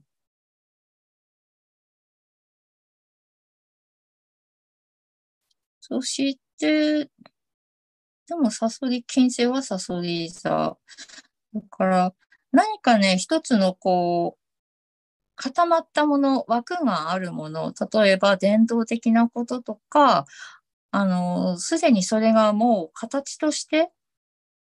ビシッと全部決まってるようなこと、そういったものそして、ノエルさんが全く知らないものっていう世界にあの足を踏み入れてみるといいんじゃないかなと思います。あの、すごくね、職人さん向きだなっていうふうに思いましたね。獅子座の火星っていうのも、これは本当にやっぱり一人でやった方が、その、自分のペースを守るっていうことがすごくノエルさんにとっては大事なことなんじゃないかなって思います。仕事だけではなく。なので、あの何かね、こう流れ作業的なとか、そういったものではなく、できればこう集中して何かに取り組む、取り組めるような仕事っていうものをちょっと考えてみるといいんじゃないかなと思います。あと、この集中力っていうか突撃力っていうのが、ノエルさんはね、普通の人よりもあります。あの、火星とね、冥王星90度っていうのは、これはもう命知らずというか、こう自分は本当にこれだって思ったら、何も恐れず突っ込んでいくような、あの、すごい強さがあります。そしてこの火星は、あの、海王星と120度なんですね。これはもうすごく、その夢に向かって進んでいく力っていうのが強いなので、もしも今全然そういう私夢もないわ、何もないわっていう状況だとしたら、ノエルさん的にはちょっと、あの、自分の力を出しづらいっていうか、自分っていうものをちょっと実感できない時かもしれないです。この火星はサソリ座の支配天体でもあるので、ぜひこの火星を燃やして使っていくことで、あの、ノエルさんがね、主体的な生き方っていうのを自分でどんどん取得していける。ぜひ、あのー、なんだろう。平均的じゃない生き方っていうのを自分にちょっと与えてみてもいいんじゃないかなと思います。乙女座の土星っていうのもすごくこれも職人向き。あの、ルールっていうもの例えば一つの決まったやり方っていうことに対して、すごくしっかりとそれを受け入れて、また着実に習得していく。そして我慢強い、修練強いっていうこと。うーん。なんか、もちろんね、その、いろんなね、お仕事あって、その、全部、どのお仕事も尊いんですけど、あの、ノエルさん自身が自分の火星を燃やせる。っていうことがすごく大事、仕事をしていく上で大事になります。そして、その仕事っていうものがね、自分の生きがいになったら、それこそ本当にそれは転職だし、あの、ずっと自分と、その添い遂げられるやりがいのあることになっていくと思うので、ぜひ、今これから転職する、就職するっていうのだとしたら、あの、ちょっと違う方向、ちょっと違う分野っていうものにも、あの、目を向けてみてほしいなと思いますね。あまあ、本当に自分が何をやりたいかとか興味があるかっていうその自分の情熱が燃やせるがすごい大事。そう。そうなんですよね。ムルさんは多分火星がね、燃やせないとね、どんどんなんかやる気なくなっていくっていうか、みんなと一緒の方がいいやとかって思って、あのー、しまう？ような、その、いや、なんて言うんだろう。撃沈してしまうようなところがすごくわかりやすく出てしまうと思うんですよね。その分、火星が生きてくると、どんどん元気になるし、あの、自分を主体とした生き方っていうものにシフトチェンジしていける。エンジンかけていける。ので、あの、今、その、お仕事をお休みされて、ちょっと自分のこと考えたいなっていう時なんだとしたら、あのー、これからね、サソリ座に太陽が入ってきますね。で、自分の誕生日のところに太陽が入ってくると、どうしてもその自分の生き方っていうものを、こう、再確認せずにはいられなくなるんですね。だからちょっと焦るんだけど、あのー、ぜひ今のそのタイミングを自分をもう一度捉え直す、考え直すっていうことを、あのー、目標あると頑張っていこう。なるほど。うんうん。ぜひね、あの、大人になって目標を、もう一度ちょっと捉え直してみていいんじゃないかと思います。すごい、うん、その、仕事次第ではすごく化けそうな感じがしますね。すごい強い、強いというか、こうなんか、あのー、平均的なとこにつくにはちょっともったいないかな。何かを、何か師匠な、師匠とか、あるいはこう、それを教えてくれる人、尊敬できるような人がいるところがいいですね。もちろんそういった何か特殊な仕事じゃなくても、あのそういった事務仕事とか何かね、あの配膳の仕事とか、あるいはそういう介護の仕事でも、本当にこの人から全てを教わりたいみたいな感じの熱さがあるところがいいかなと思います。うん本当に自分がそうやって意欲的に取り組めるようなのがいいんですね。うん、うん、うん。常に多分そういった今の自分の生活っていうことだけじゃなくて、広く社会っていうものをね、見ている方だと思うので、そういった部分も含めてね、ぜひ、あのなんて言うんだろう、そういう世界に貢献していけるような、あるいは日本、日本の文化、文化っていうふうに、こう、とどめなくてもいいかな。何かにこう、貢献していけるような、そういった仕事っていうものをちょっと選んでみてもいいんじゃないかなと思いますね。ぜひさ、はい。次のマミさん、誕生日同じなんですね、ノエルさんとね。今気づですよ。すごい。シンクロが。ね、そしたらじゃあ次の質問というか相談で、マミさん。ちょっと長い、はい、少し端折って読みますが、えー、私は子供の頃から人と群れるのが苦手です。同性性関係なく、うんうん、この人たちと私は世界が違うというような感覚があり、孤独感で後で泣きそうになったり。でもこれが本当の私なんだからいいじゃないとも思うんですが、まあ、そしてそういう自分のことも嫌ではないと。でも、まあ、その私はサソリ座なんですが、エリさんの占いでよくサソリ座さんは心を開きましょうというメッセージを言われることが多い気がしていて、それは群れに入りましょうということなんでしょうか最近この群れが苦手だという現象を引き起こすことがあったので、ちょっと相談させていただきましたっていうことです。はい。うん。とですね。マミさん、マミさんでよろしいかな？はい、マミさん。はい。マミさんは、もう一人がいい人一人で動きたい人っていうのは、これはあの、ホロスコープからも、ビシビシ。ホロスコープもそうでした？あのー、もちろんね、そんな、そういう孤独が好きっていうことではないんですよ。ただ、分かり合えないなら私は孤独のままでいいっていうこと。ただ、ご本人はね、多分、自分が思う以上にちょっと、あの、目立つっ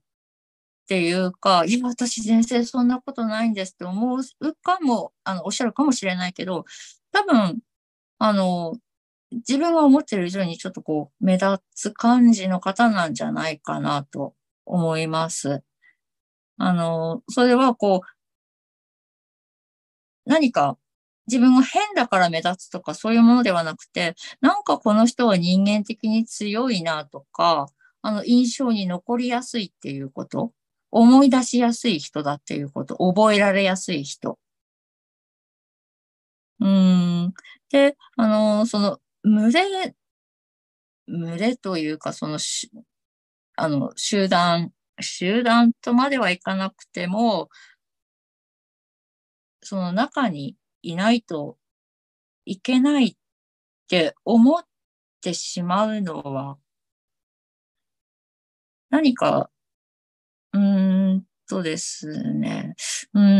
ん、そうしなければ、あの、生きていけないのではないかっていう恐れのようなものが多分あるんじゃないかなと思います。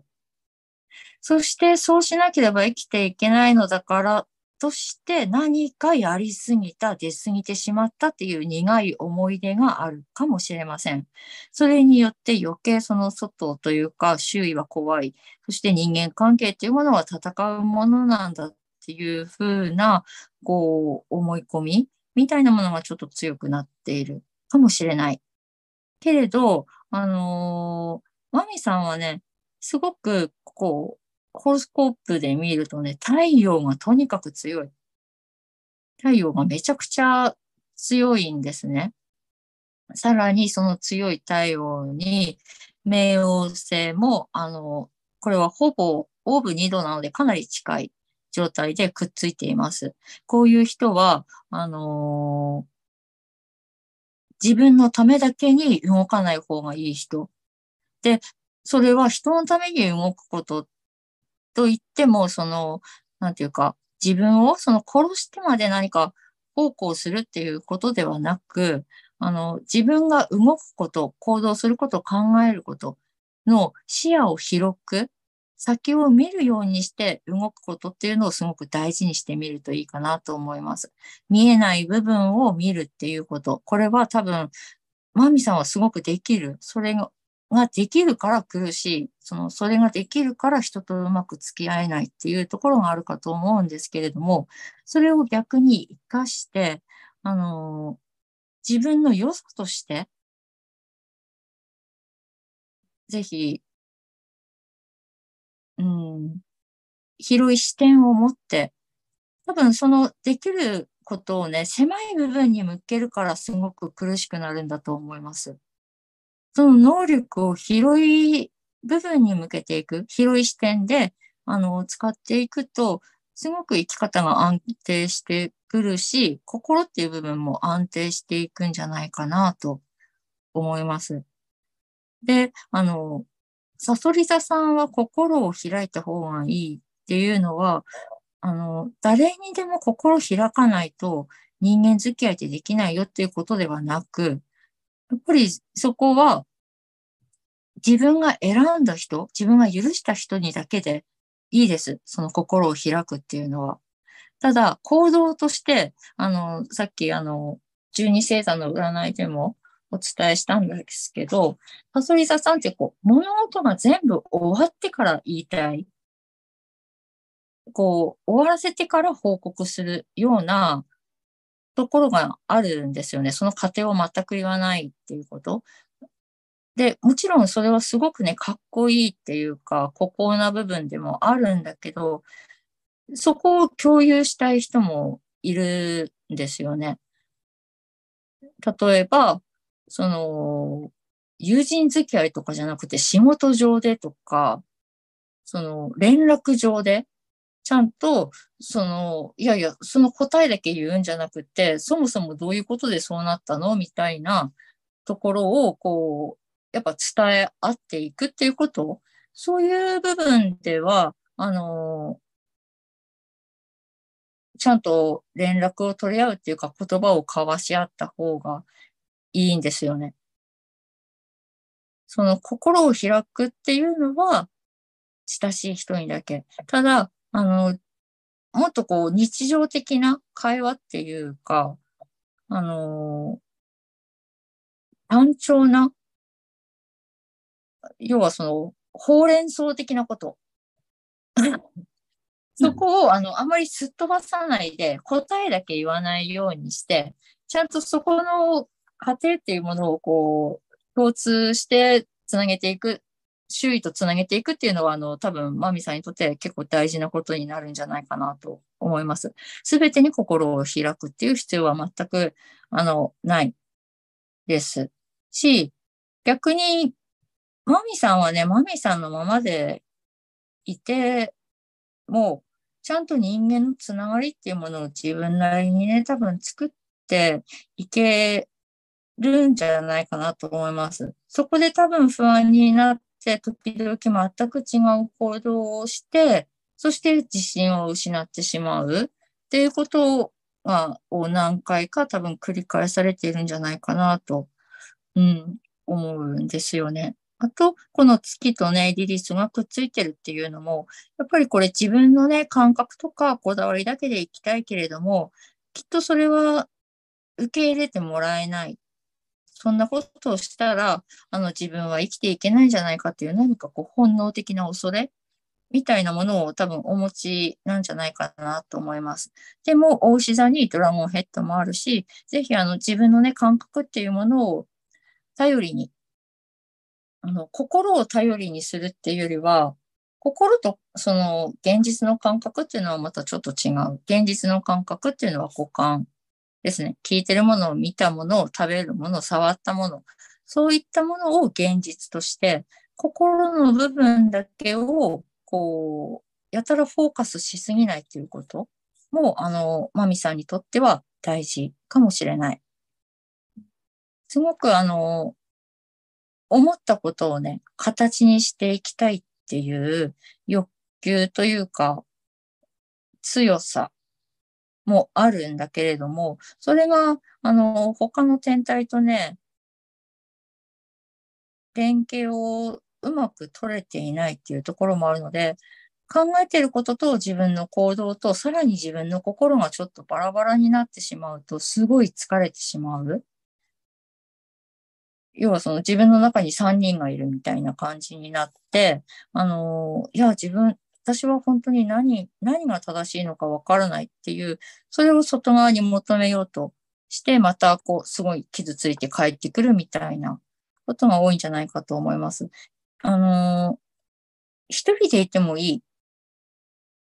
一人で動いていい。ただ、その時にすごくそのマミさんの視野を外側に向けることで自然と周囲に人が集まってくる。狭い部分に目を向けるのではなく広い部分。例えばその、私は今この人たちとは仲良くなれないと思ったらもうその人たちとは全然離れていいし、むしろ全然違う、あの、違う県に友達作るとか、それくらい、まあそれ、それはあの、物理的な離れているっていうことですけど、物理的に離れているっていうことだけど、あの、自分の視点っていうものをすごく広くしてみると、自分を受け入れてくれる場所っていうのは多分思った以上にあるし、マミさんは多分そういう場所でこう、うんと、すごくね、カリスマ性みたいのを発揮できる人なんじゃないかなと、人気を得る人なんじゃないかなと思います。ぜひその素材を、あの、使ってください。うん、素材、素材って言うとあれだけど、うん。まあ、だから一人でいても全然いいけど、その、完全にこう引きこもるんじゃなくって、一人でいてもいいけど、うん、その可能性にはオープンになってるっていうか、うん、なんかそういう感じですかね。そうです。なんか、めぐみさんは、私がこう、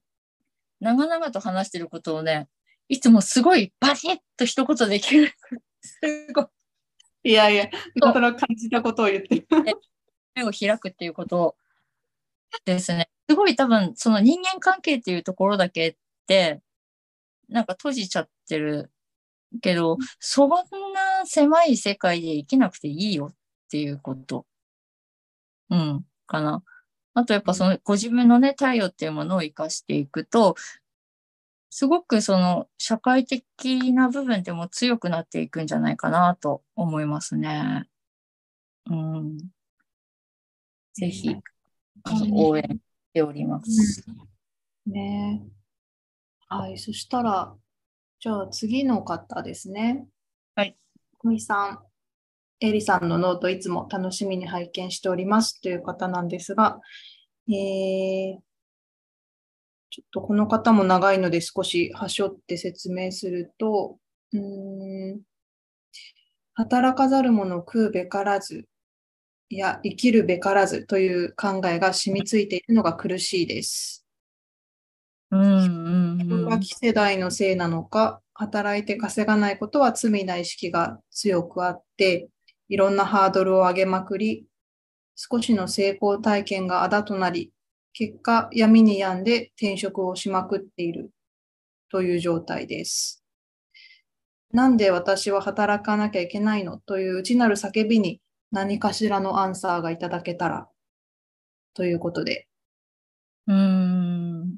質問いただきました。あのー、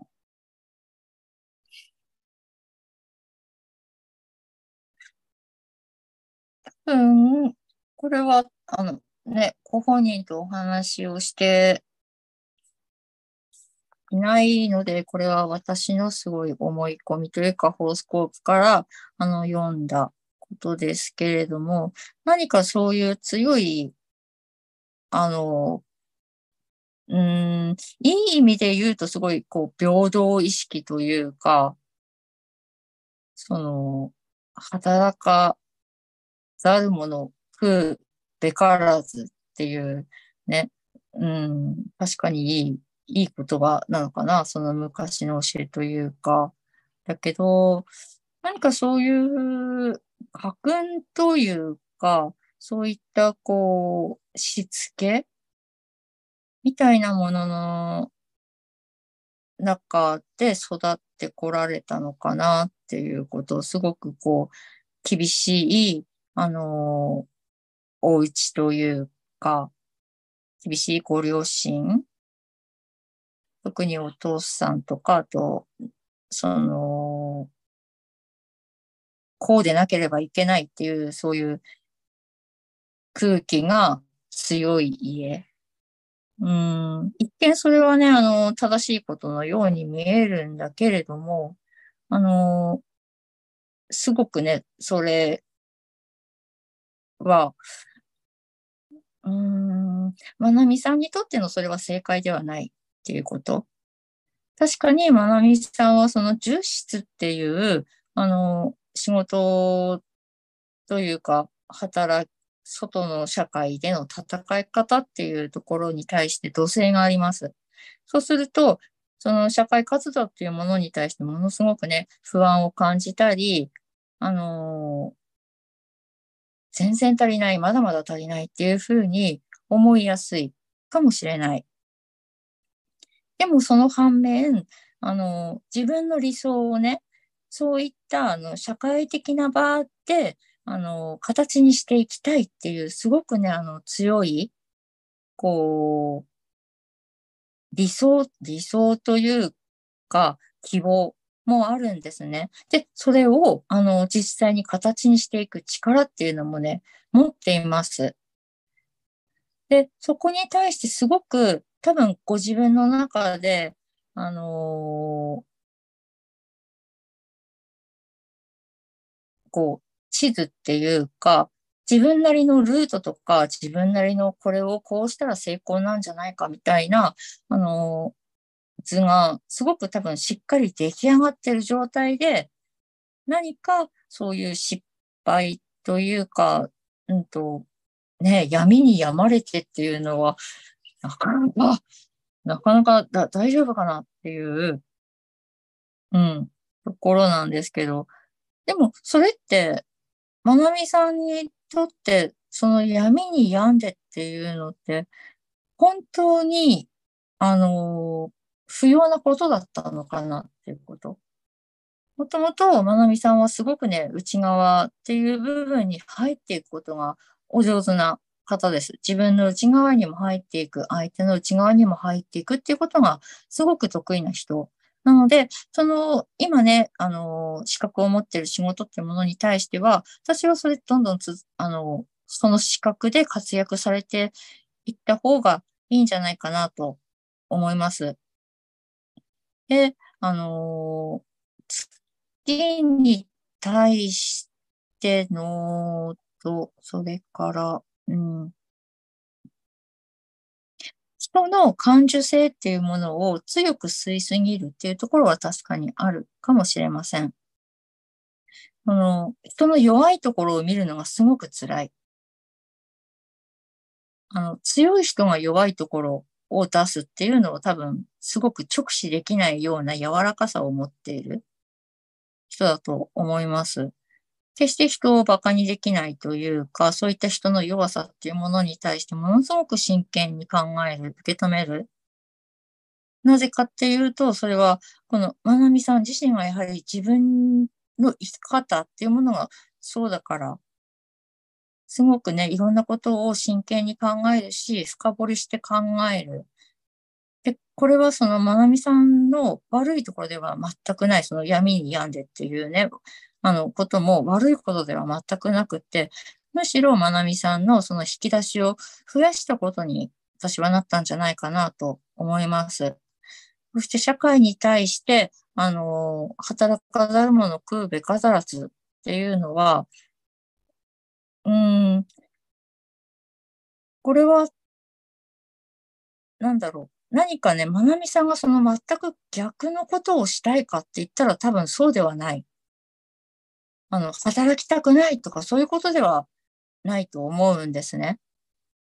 働かないで一生寝て食って暮らしたいとか、多分そういうことではないはず。あのそういう、うん、確かにね、大牛座の木星なので、あの自分のそういった緩さとか、自分のその心地よさっていうものに対してすごく貪欲な部分はあるかもしれないです。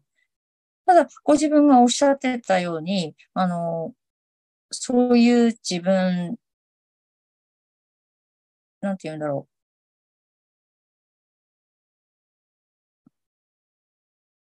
う。うん。ここなんですよね。多分その多分いろんなバランス、その働くっていうことと働かないっていうことのバランスが自分の中でちょっとうまく取れないっていうこと。あのー、休むっていうことが多分あまりよくわからない。どこまで何をすれば休むのか、どれが休みになるのかっていうところからなんじゃないかな。うん。多分、まなみさんにとって働くっていうことよりも、休むっていうことの方がすごく課題なんじゃないかなと思います。それは、一回ここでもう休んでしまったら多分自分は立ち上がらないだろうなっていう何か恐れみたいなものがあるのかなと思いますけど、でも、まなみさん自身はすごくね、あの、変化を好む人だし、その変化っていうものを受け入れれる人なんですね。で、あの、うん、一見慎重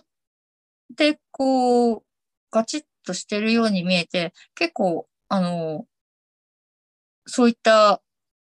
中に飛び込んでいくようなそしてそれを楽しめるようなところもあるので、うーん、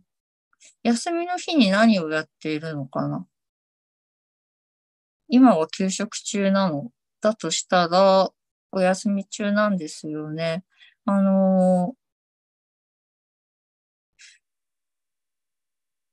ちょっとね、体をもうちょっとなんか身体感覚っていう部分で、あの、自分の感覚を取り戻してみる。それは悪いことではないっていうこと。あの、うん。すごくつまらない答えになってしまうかもしれないんですけど、あの、運動をしてみてください。で、もうやってるかもしれないけど、何かそういう事務的な、こう、契約して、ちゃんと、あの、行かなきゃいけない。それが、あの、それが私の仕事だっていうふうに思えるような部分で体を動かすっていうことをちょっとしてみるといいんじゃないかなと思います。後ろに後ろにってこう引っ張られがちなところは確かにあります。それはね、心の中であって、体を前に向けるだけでね、前を向くだけで、前に向かって歩くだけで、あの、違うことってあると思うんですよね。なんか前、めぐみさんがこう、いろんな、こう、ことあった後、すごいどこまでも歩いていくみたいな、ずっと歩いていくみたいなことを、なんか話してたような気がする。何かあった後ずっと歩いていくって言ったよ。そう、比喩で、比喩ですか？それともリアルに歩くの？え、なんか歩、すごいいっぱい歩くってなんかめぐみさんあ、でも私と歩く歩くのはすごい好き。なんか。あ、そう。そういうこと？じゃなくて？いや、でもそういうことだと思います。後ろ向いて歩けないから。うん。向けるけど、あのー、まなみさんはね、そう、なんか後ろ向きで一生懸命前に向かって歩こうとしてるみたいな感じ。うんでも、とね、前を向いて歩くとすごい楽。うんうんうん。だって、うん。で、あのー、うんうん、話を元に戻すと、もしも今お休み中なんだとしたら、ちょっと定期的に、あと、時間割を作って体を動かすみたいなことをしてみるといいかなと思います。で、それは、あのー、ちょっとね、自分の財産を減らすようなことをしてみるといいかな。そこにお金をかけるっていうこと。うん、体を動かすっていうことにね、お金をかけるっていうこと。あの、それこそ何かの教室に買うようでもいいし、少しこう高価な、あのスポーツウェアを買うとか、もう自転車めっちゃ高いの買っちゃうとかでもいいと思うんですけど、そういった多分ご褒美的なものを自分に与えつつ、あの、体を動かしていくっていうのを、あの、ってみるといいんじゃないかなと思いますね。うん。うん。で、あの、自分が、あの、もしかしたらですけど、その、うん、働かざる者食うべからずっていうのを、もっと深掘りしてみてもいいんじゃないかなと。その、その深掘りっていうのは精神世界を深掘りっていうんじゃなくって、現実的にどうして私こんな風に思うようになったんだっけ？それを思い始めたのは一体いつ頃だったっけ？とか、全然違うところとつながるかもしれないんですけど、多分、まなみさんは自分でね、それを答え出せると思います。うん。なんか少し散漫になってしまったんですけど、まず第一に、あの、体を、お金をかけて体を動かすっていうことをちょっとしてみるっていうこと。それで休んでるっていう罪悪感を消すっていうこと。あと、あのー、そのね、ご自身が縛られているその言葉が、一体いつどこで生まれたのか、その状況はどんなものだったのか、全く思い出せなくてもいいです。でも、なんで私はそういうふうに思い始めたんだっけっていうのは、あのー、探っていってください。そして、あの、お仕事に関しては、あのー、今のね、その、資格を持ってらっしゃるお仕事はすごく向いてます。なので、それを、あの、基盤としてやっていくっていうことは続けていっていいんじゃないかなと思いますし、あの、まなみさんがね、何か自分でコンプレックスを持って自分は社会不適、いや、そこまで そこまでは書いてないです。私は今、まなみさん、そんなこと一言も書いてない。ああでもね、わかんないです。思ってるかもしれないけど、書いてはないです。もう、まなみさんに向かって私は、なんてひどいこと。ごめんなさい。あの、この土星がある場所って、得意分野になっていくんですよ。すっごい自分はこれもう無理だわ、できんわっていうようなところなんだけど、その分、なんか気になっていつもね、頑張るし、そこを外せない自分の人生において。だから、まあ、そういう意味で言ったら、働かざる者食うべからずっていうのも、まあ、いい部分もあるの。その呪いがね、いい部分もあるのかもしれないけど、まなみさんは、あの、社会的にね、ちゃんと、その社会っていう戦わなければいけない、素の自分ではいられない、そんな場所であっても、自分の理想とか夢っていうものを形にしていく強さを持ってるし、そういった星回りもあります。あの自分すべてをね、綺麗なことで片付けようとしなくていい。あの、自分のやり方で、とか、表に見えない部分で、うまくやっていこうかなっていうくらいのちょっとしたずるさっていうのあってもいいし、あと、そういった、うん、すごいね、なんか、こう、我慢できないような、何かこう、ドロドロとしたものがあるとしたら、あの、ネットとかで、なんか匿名で書くっていうのも、ちょっといいかもしれないです。あの、うん。はけ口というかね。うん。めぐ、あ、めぐみさんじゃない、まなみさん。うん、なんかまなみ、そうそう、なんか、はけ口を探すっていうとか、そういうのがなんか良くないことだみたいなふうに思ってるところもあるかもしれないけど、全然悪いことじゃないのでね。うん。自分はそして社会的な力を得ていく素質、可能性、力もあるんだっていうことを、あの、ぜひ忘れないでください。はい。ありがとうございます。えー、そしたら、あと、はい、2人で次の方、白井さん。はい。え、あ、すみません、長くて。はい。えこれもちょっと 少し端折って話しますが、えー、白山さん、えー、今年の春以降くらいからとても忙しくて、でもやりたいことばっかりだから引き受けてしまうという状況が続いています。ただ周りがちゃんと寝てるとか休めてるとか心配してくれていて、自分でも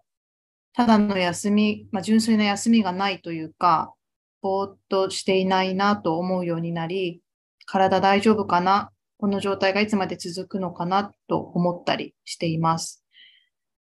でも将来のやりたいことにつながる仕事ばかりなので、やりがいもあるし、まあ、現実的にはやめられないっていう状態なんですが、まあ、この忙しさはいつまで続くんでしょうか？そして望む未来につながることなんでしょうか？教えてくださいということです。まず、この忙しさはいつまで続くのか？っていうことに対しては、これは、あのー、自分で選べます。ただ、あの、白山さんが多分、損したくないっていう気持ちがあるんじゃないかな。今このチャンス、タイミング、この出会いを、あの、失いたくないとか、あるいは、あの、これを外したら、きっと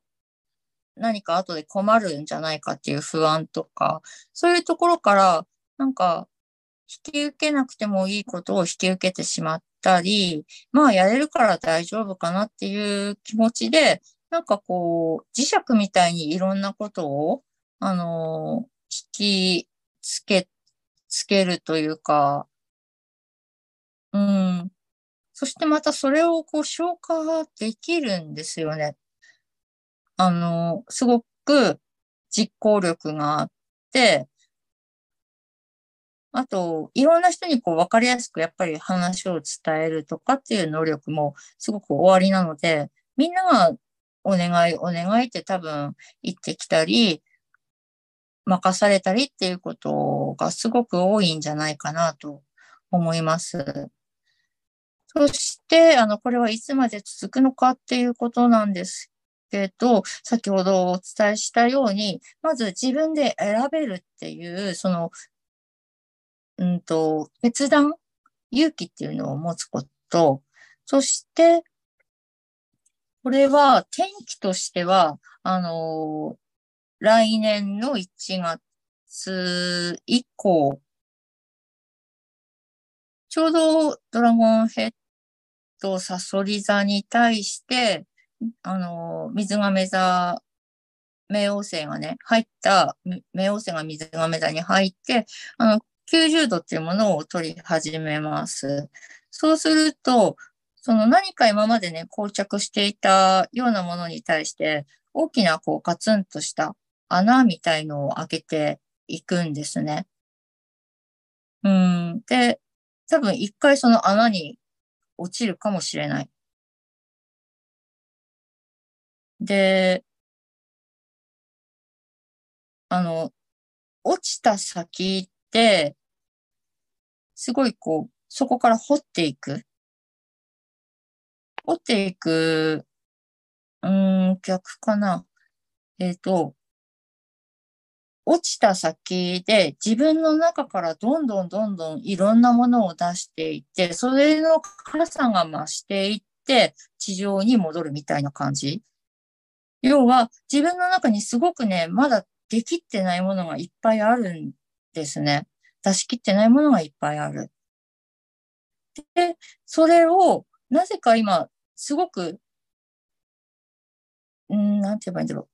自分で自分の口をすごい閉じてるような感じ。出してはいけない。その、なのに、いろんなことをどんどんまた食べ続けているような感じ。もう体にいっぱいいろんなものが入ってるのに、まだまだ、まだ足りない、まだ足りないって、ずっと食べ続けてるような、そんな、こう、焦りみたいのを、すごく、うん、この星回りからすると、ちょっと受け取る感じですね。うん。この獅子座の土星っていうのも、やっぱり今、天皇星がね、ここに対して逆行中で90度を取り始めているので、今までのそのやり方とか、あと、こう、自分のポリシーみたいなものを、本当は変えていってもいいんだけど、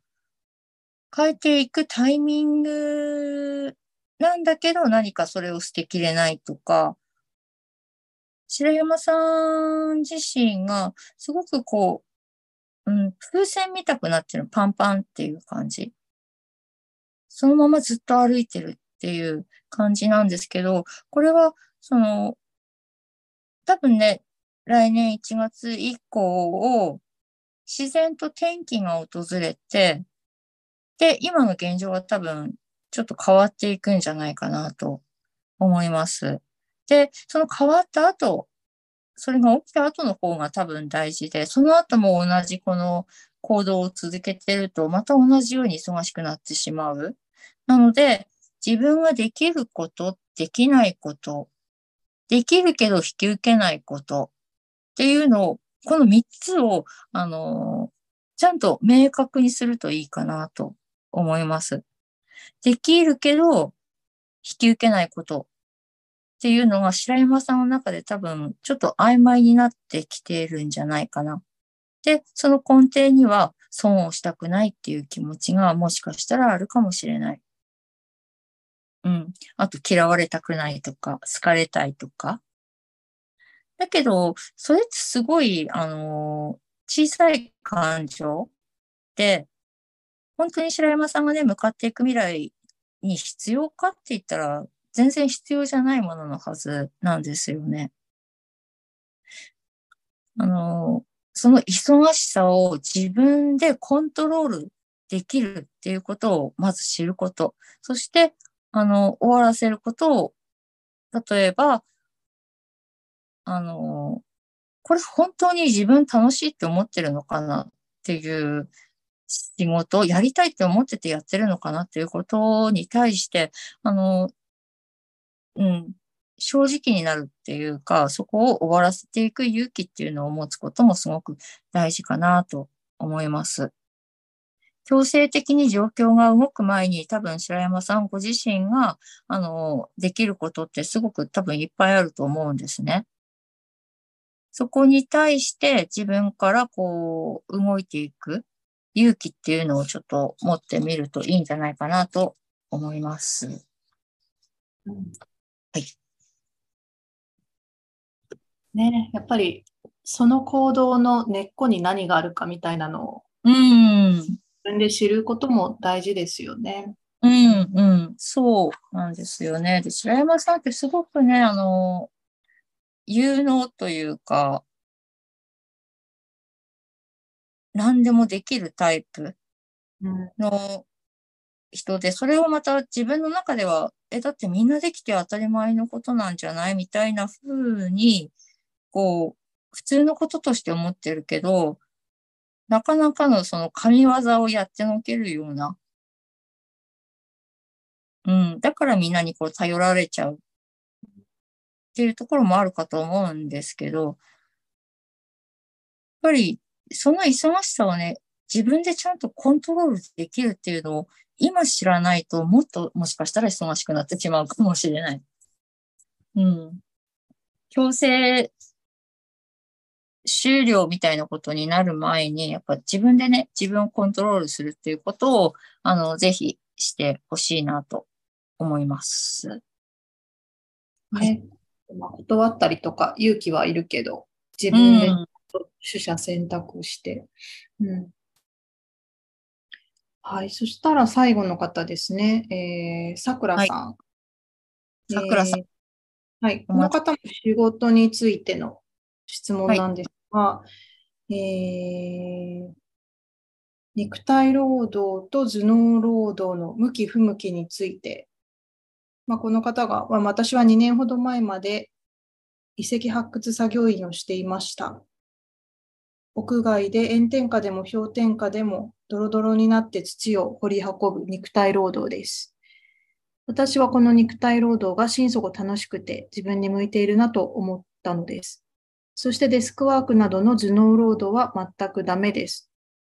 肉体労働と頭脳労働の向き不向きはチャートでわかるものなんでしょうか？ということです。まあ、ホロスコープからわかるのかってことですね。の向き不向き。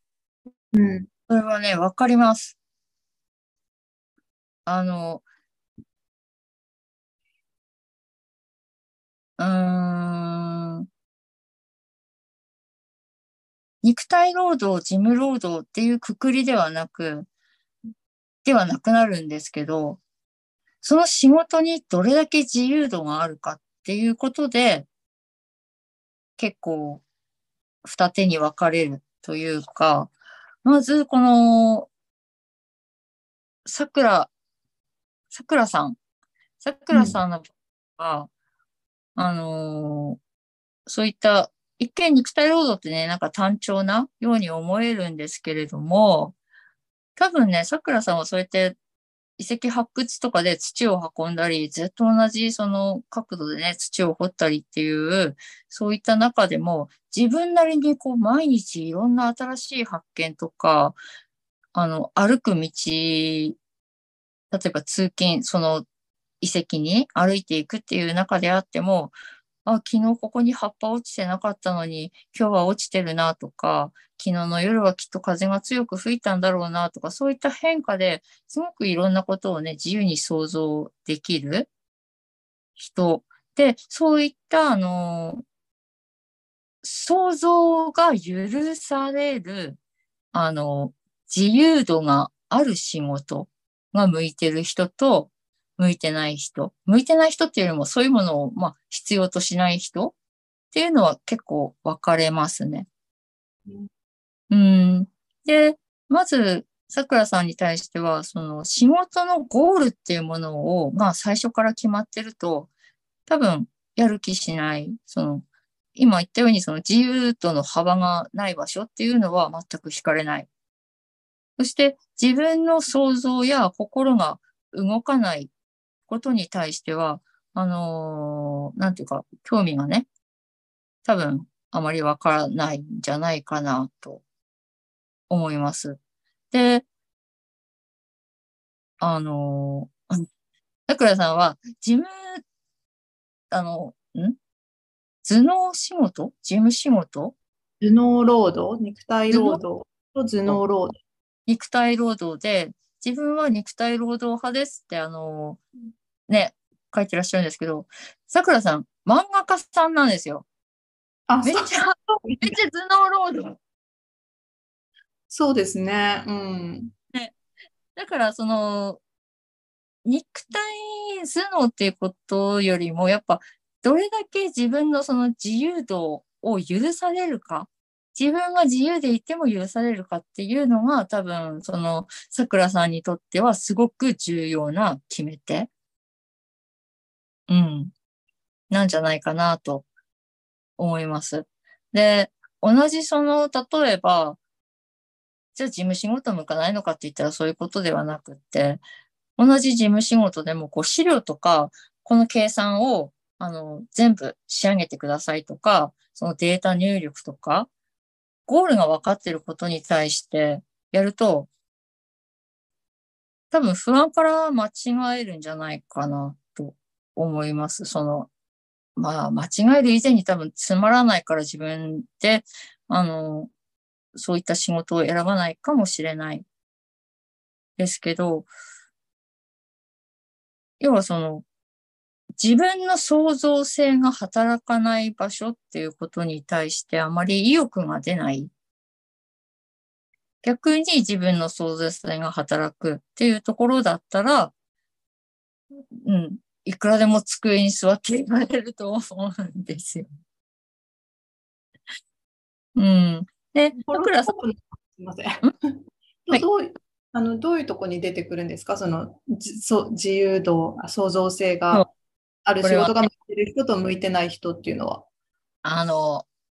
まず、さくらさんは太陽がね、魚座。そしてそこに対して土星がくっついてるんですね。これは自分の理想、夢、形っていうものをすごくね、あのー、力にしていく、力じゃない、形にしていくっていうところが、あの、強い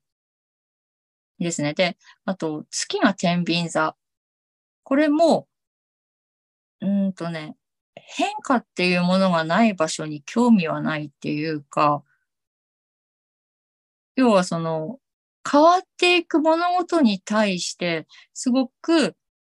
熱意はあるけど、固定していく、固定されたままその状態を維持していくためっていうことに対してはあまり興味がないっていうか、あのー、うんと、同じ事務仕事とかでも、こう自分で工夫して早くできるとか、ここをこう省略化できるとか、そういう部分があったら多分すごいやる気出るし、あの、そういう職種があったらね、続いていくんだと思います。でも、そういう部分がないっていうところに対しては、もう全然ダメっていうか、なんか自分失敗続きばっかりだな、みたいな感じで、どんどん、こう、職種が伸びなくなっていく。そして、あと、桜さんは基本的にその自分の熱で何かを変えていきたいっていう性質を、あの、お持ちなんですね。それは、カニ座のアセンダント。そして、この太陽魚座に対してのこの土星っていうところもありますし、うん。あと、この、火星とね、冥王星、天王星がくっついてるっていうのも、あのーすごく、こう、凝り性というか、突き詰めたくなるっていう性質をお持ちなんじゃないかなと思います。で、この凝り性とか突き詰めたくなるって、確かにその事務職っていうかね、なんかそれを必要としない仕事もあるわけじゃないですか。それを発揮できない。そうなるとやる気がない。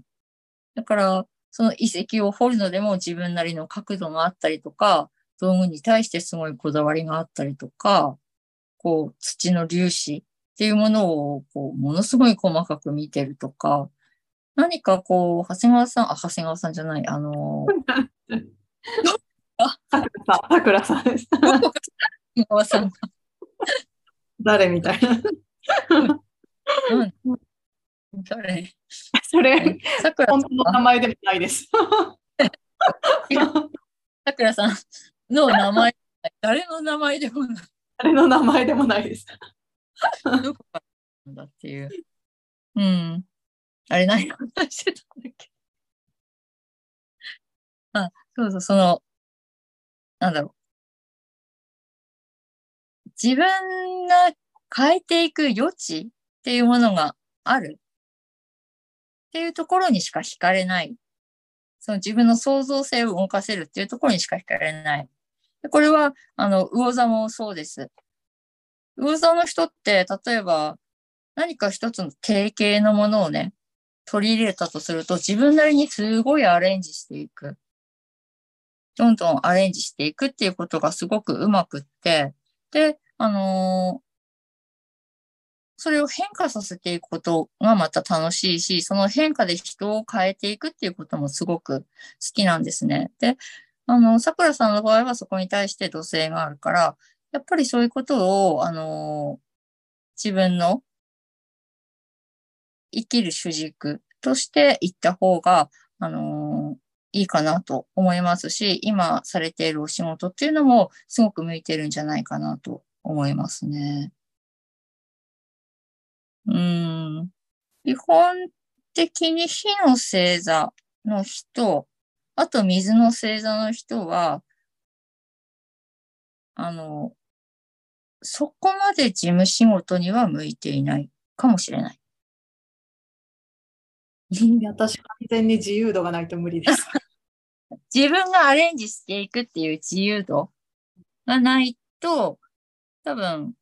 もちろんその仕事はできるけど、長く続けるっていう意欲にはならないかなと思いますね。人を感化させていくっていうことが、あの、水もね、火もね、好きなので、自分の、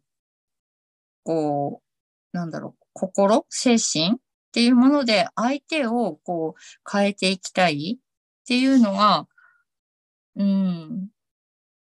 水と火はそういう熱さがありますね。で、天秤座、地の星座と風の星座っていうのは、どちらかというと、あの、ま、地の星座っていうのは、うん、邪魔され、邪魔されるっていうのもちょっと違うか。自分の頭の中だけで動かしていくっていうことが結構得意なので、そういった頭脳、頭脳というか事務仕事的なものに対して、あの、しっかり取り組んでいくっていうことはできるかと思います。仕事は仕事と割り切っていける。で、風の星座っていうのは、もともとそういった判断とか、あと、うんと、数字的なものっていうものに対して、馴染みがある。そこに対して、こう、嫌悪感を持たない。うん。なんか、火と水はなぜか数字に嫌悪感を持つっていう。そうですね。なんなんて思うんだけども、そんなしゃらくせえみたいな、俺はそんな数字で測れねえぜみたいな、こう、うん、ところが俺の良さだみたいな、こう、熱さがね、ある、ある、ありますね。うん。なので、うん。ホロスコープから見てわかるっていうのは、まず太陽星座的な生き方、その火と水がどうかっていうところと、あと、水星？水星っていうところ、うん、まあでも水星はその太陽に沿った生き方っていうふうになることが、うん、多い人もいるから、ちょっと違うかな。うん、どうですかね。火と水の人、頭脳仕事め、頭脳仕事っていうかそういった事務仕事、うん、私はすごい得意だよっていう人がいたら、あの、すごい教えてほしいなと思います。あの、勉強になるので。例外もね、まあ、いるかもしれないけど。いると思うんですよね。うん。でもなんか、ルールが多いとか、決まったことを決まった通りにやらなきゃいけないとかが本当に、なんか逆に、逆にストレスっていうか、うん。あその通りにやらなければならないっていう、なんかそのストレスとか、まあ、じゃあ間違えてはいけないみたいな感じとか、なんかルールが少ないと間違いもないっていうか、なんか自分のやり方でから。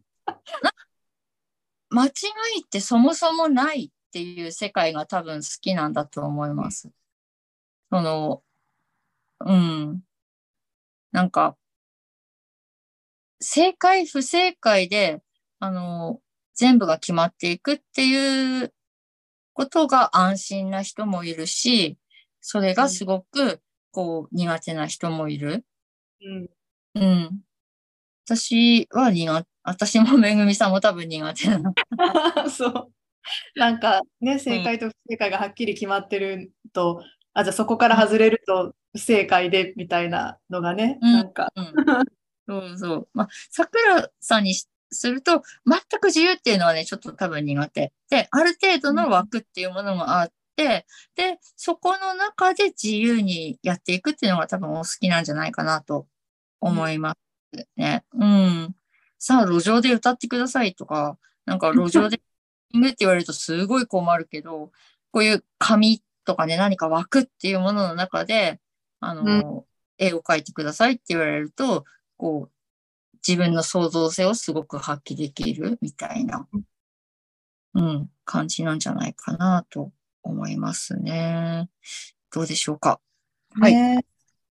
皆さんそれぞれかなりがっつりとしたすいませんお答え。ありがとうございました。みんなね、ちょっと、まあリアルタイムで聞いてる人ばっかりじゃないかもしれないけど、皆さんぜひね、なんかエリさんに感想とか、なんか思うところがあったらぜひ、あの、伝えてあげてください。全然違うけどっていうのを、あの、お待ちして、ねすごい知りたいとかって思っちゃう。なんか、知りたいって思うので。うんうん。またあと、あれですよね。まあ、エリさん、あの、また鑑定の時期が来たら、エリさんあ鑑定 の時期が来たらね、されると思うので、あの、皆さん、うんこんな風にたっぷりちょっとエリさんにホロスコープ読んでほしいとかいうのがあれば、ぜひエリさんの鑑定の方も、あの、またその時期になったら受けてみてください。ねえ。まあ、エリさん、また今日も結局が2時間半くらいやってます。こんな、ね、結局っていう。大変なのはエリさんなのであれなんですけど。ホロスコープみたいな話し始めるもう延々と話し続けるから本当に良くいなやー、まあ、好きなんですね。絶対ね。やっぱ、が。ません。すみませんでした。申し訳ない。いえ、でもやっぱ好きなことやってるのが一番ね、幸せですから。なんか、まあ、ね、結構仕事の悩みが今回多かったけど、うん。なんか、やっぱり何か自分がすごい情熱を傾けられるものがね、うんあって、それをなんか本当に日々、なんかそこに日々、なんだろう、力を注げたら、なんかそれが結局なんか幸せなんじゃないかな。まあ、うん。なんだろう、なんか私が、うん。結構なんか世の中の価値観的に、なんて言うんだろう、働か、なんか真面目に働くのかっこ悪いとか、なんか、なんて言うんですか、今ってやたらとちゃんと休みをやたやたらとみんな休みたがったりしません？なんかなんかそういう風潮ないですか？なんか前と比べて。なんか、あの、よく電車の中吊り広告とかで、なんか本の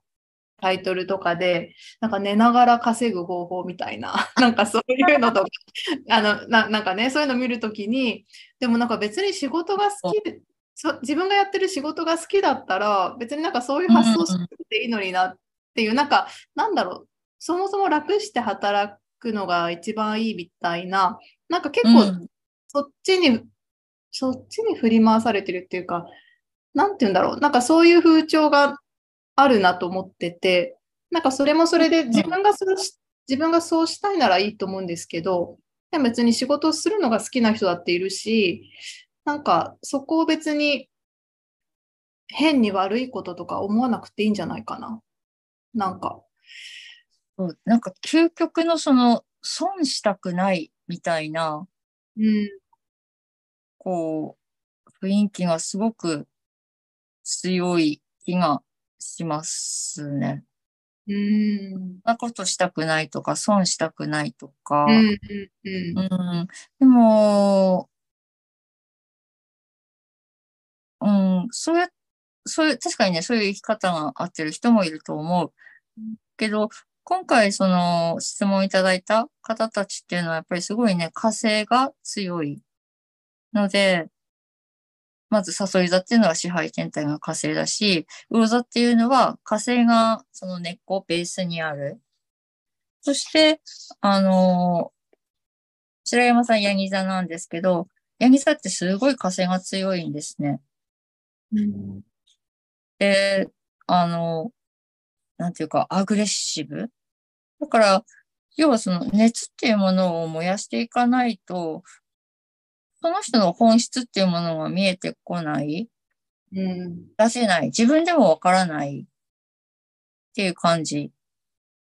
で、めぐみさんもね、めちゃくちゃ火星強いんですよ。確かヤギ座の火星で、で、多分今最中冥王星がそこの上に乗っかって行き来してるから、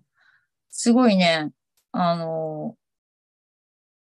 うん、心身ともに疲労みたいな感じは確かにあるかもしれない。そして、末山さんと同じく一室に木星があるので、結構、働く、働くっていうか、いろんなことをこう始めるし、あと引き寄引き寄せるっていうか、こう、頼まれることとかももしかしたら多いかもしれない。あ、できるできる大丈夫みたいな感じで、つい引き受けちゃうっていうこともなんかあったりするのかもしれない。みんなにこう頼りにされやすい。うん。あの人に頼もうよみたいなふうにこうすぐ出てくる、こう、それだけあの力があるっていうことだと思うんですけど、ただ、あのね、白山さんもこう、みんなに心配されてたように、めぐみさんも朝配信して、夜配信して、あの、朝、朝はね、あれですよ、あれ、録画してるやつだから、私なんか何もしないですよ、リアルタイムで。あ、そうだ、私はね、一人でこのカメラの切り替えどうやってやってるんだろうって。あれはもう撮影してるやつだからね、あの、何もしてないんですよ、朝は別に。確かてっきり朝、朝夜やって、めぐみさんはいつ休んでるんだろうと思ったけど、でも日中もね、その講師とかでね、出てるから。でもね、やっぱ私はヨガヨガはね、全然頑張れるんですよ。ヨガとか、こういうなんか配信するとか、そういうことは全然、なんか好きだし、うんそのなんか力を注げることだから、まあもちろんなんかやりすぎたら疲れるとかはあるんですけど、なんかむしろやりたいんですよね。だから、あの、まあ、出版の方の仕事もしてるんですけど、私は、まあ、それをちょっと、やっぱもう少しこれから抑えめにしていこうと思ってて、まあ、あの、そうそう、なんかそういう、まあ、切り替えの時だなっていう感じはあるんですけど、なんか、ヨガに関してはやっぱりね、なんか頑張れるんですよね。好き、好きなの、すごい。すごい自然にできる、自然体でできることっていうことなの？うん、そう。ほっといたらやってるっていう感じ。だから、なんか、やらないと。すごい、ポッドキャストですごい自然体でいつも、こう、ソロポッドキャストうん。とかもすごい話されてるから、いや、すごいなと思って。で、またすごい聞きやすいんですよね。多分話すこと、書くこと、伝えることっていうのが、なんか、それはもちろんそのね、ライターの仕事とか、ヨガ講師とかで人に伝えるっていう部分で、あのもう当たり前のように、めぐみさんの中に染みついてる、染みついてるとか自然体でできることなんだと思う。けど、それをね、できる人って、うん、あんなナチュラルになんか話せる。あの、聞いて疲れないだから。ありがとうございます。だから、聞いてる方も疲れないっていう、うん、すごくいいなっていつも。なので私はソロポッドキャストをすごいいつも楽しみに。ありがとうございます。そう、やっぱね、なんか、やっぱ人それぞれきっとそういう好きなこととか、やっぱ自然とできちゃうこととか、なんかね、自然とやってることとかあるだろうから、そこが宝だと思うんですよね、その人の。うん。うん。そう。ただ、やっぱそれをどう自分で受け入れるかっていうことも大事かも。自分の、例えばその自然体できることを自分がすごく認めたくないとか、あの、うんこんなの私じゃないっていうふうに思っちゃうと、やっぱどんどんこうね、あの、苦しい方向にずれていっちゃうかもしれないから、うんそういった、あの、軌道修正みたいのは、うん、なんか、あった方がいいかな、と思ったりも、ね、やっぱ自分で自分に気づくっていうことはすごく大事かなってうん思いますね。ね、やっぱホロスコープって結構その人がもともと持ってるものとかが多分出てくるじゃないですか。うんなんか好きなこととか。うん。だからそういうのはすごい参考になりますよね、きっと。なんうかん。自分がそもそも持ってるギフトみたいなものってなんだろうっていう。うん。なんか鑑定してて思うのは、すごい、うんと、自分のその能力っていうものを、実は発揮してるんだけど、自覚してないっていう人は結構多いかなとうん。思いましたね。なのでそこをこうすごいプッシュしてあげると、あの、プッシュするっていうか、こう後押しうん。で、で、その世界に、こう、足を踏み入れた人が、やっぱり、そこの世界でこう伸びていくっていうことが結構、うん、あるので、そういったね、こう自分の可能性とかを見るとか確かめるっていうのでは、ホロスコープは、うん、活用できるかなと思いますね。ともこさんからコメントです、えー事務仕事もしたことありましたが、今の接客業の方が合ってると思います。ともこさんは魚座だったかな？私も苦手かも。うん。えともこさん。うん多分、接客業は合ってると思いますよ。でこう人生初の占い、ワクワクドキドキで楽しい時間でしたっていうことですね。ああ、ねホロスコープやっぱ面白いですよね。ちゃんと見てもらうと。うん、面白い。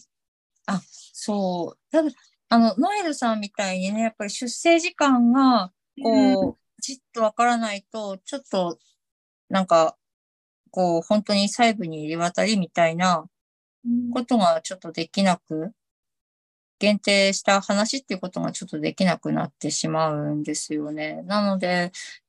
うーん、そこがね、ちょっと敷居が高いかなっていうところはあるんですけど、ぜひ、興味ある方はね、あの、今いろんなサイトで無料でもね、出せるし、あの、うん、いろんなところに結構情報とかあったりするので、それでこう、ちょっと調べてみるっていうのをやってみてもいいんじゃないかなって思いますね。うんうん。まあ、エリさん、今日は長丁場ありがとうございました。そして皆させんもんありがとうございました。みません。ありがとうございました。じゃあ、えー皆さん、まあ、秋分から冬至まで、ちょっと今日の十二星座別のアドバイスも参考にしてもらいながら、どうぞ皆さん健康に健やかに お過ごしください。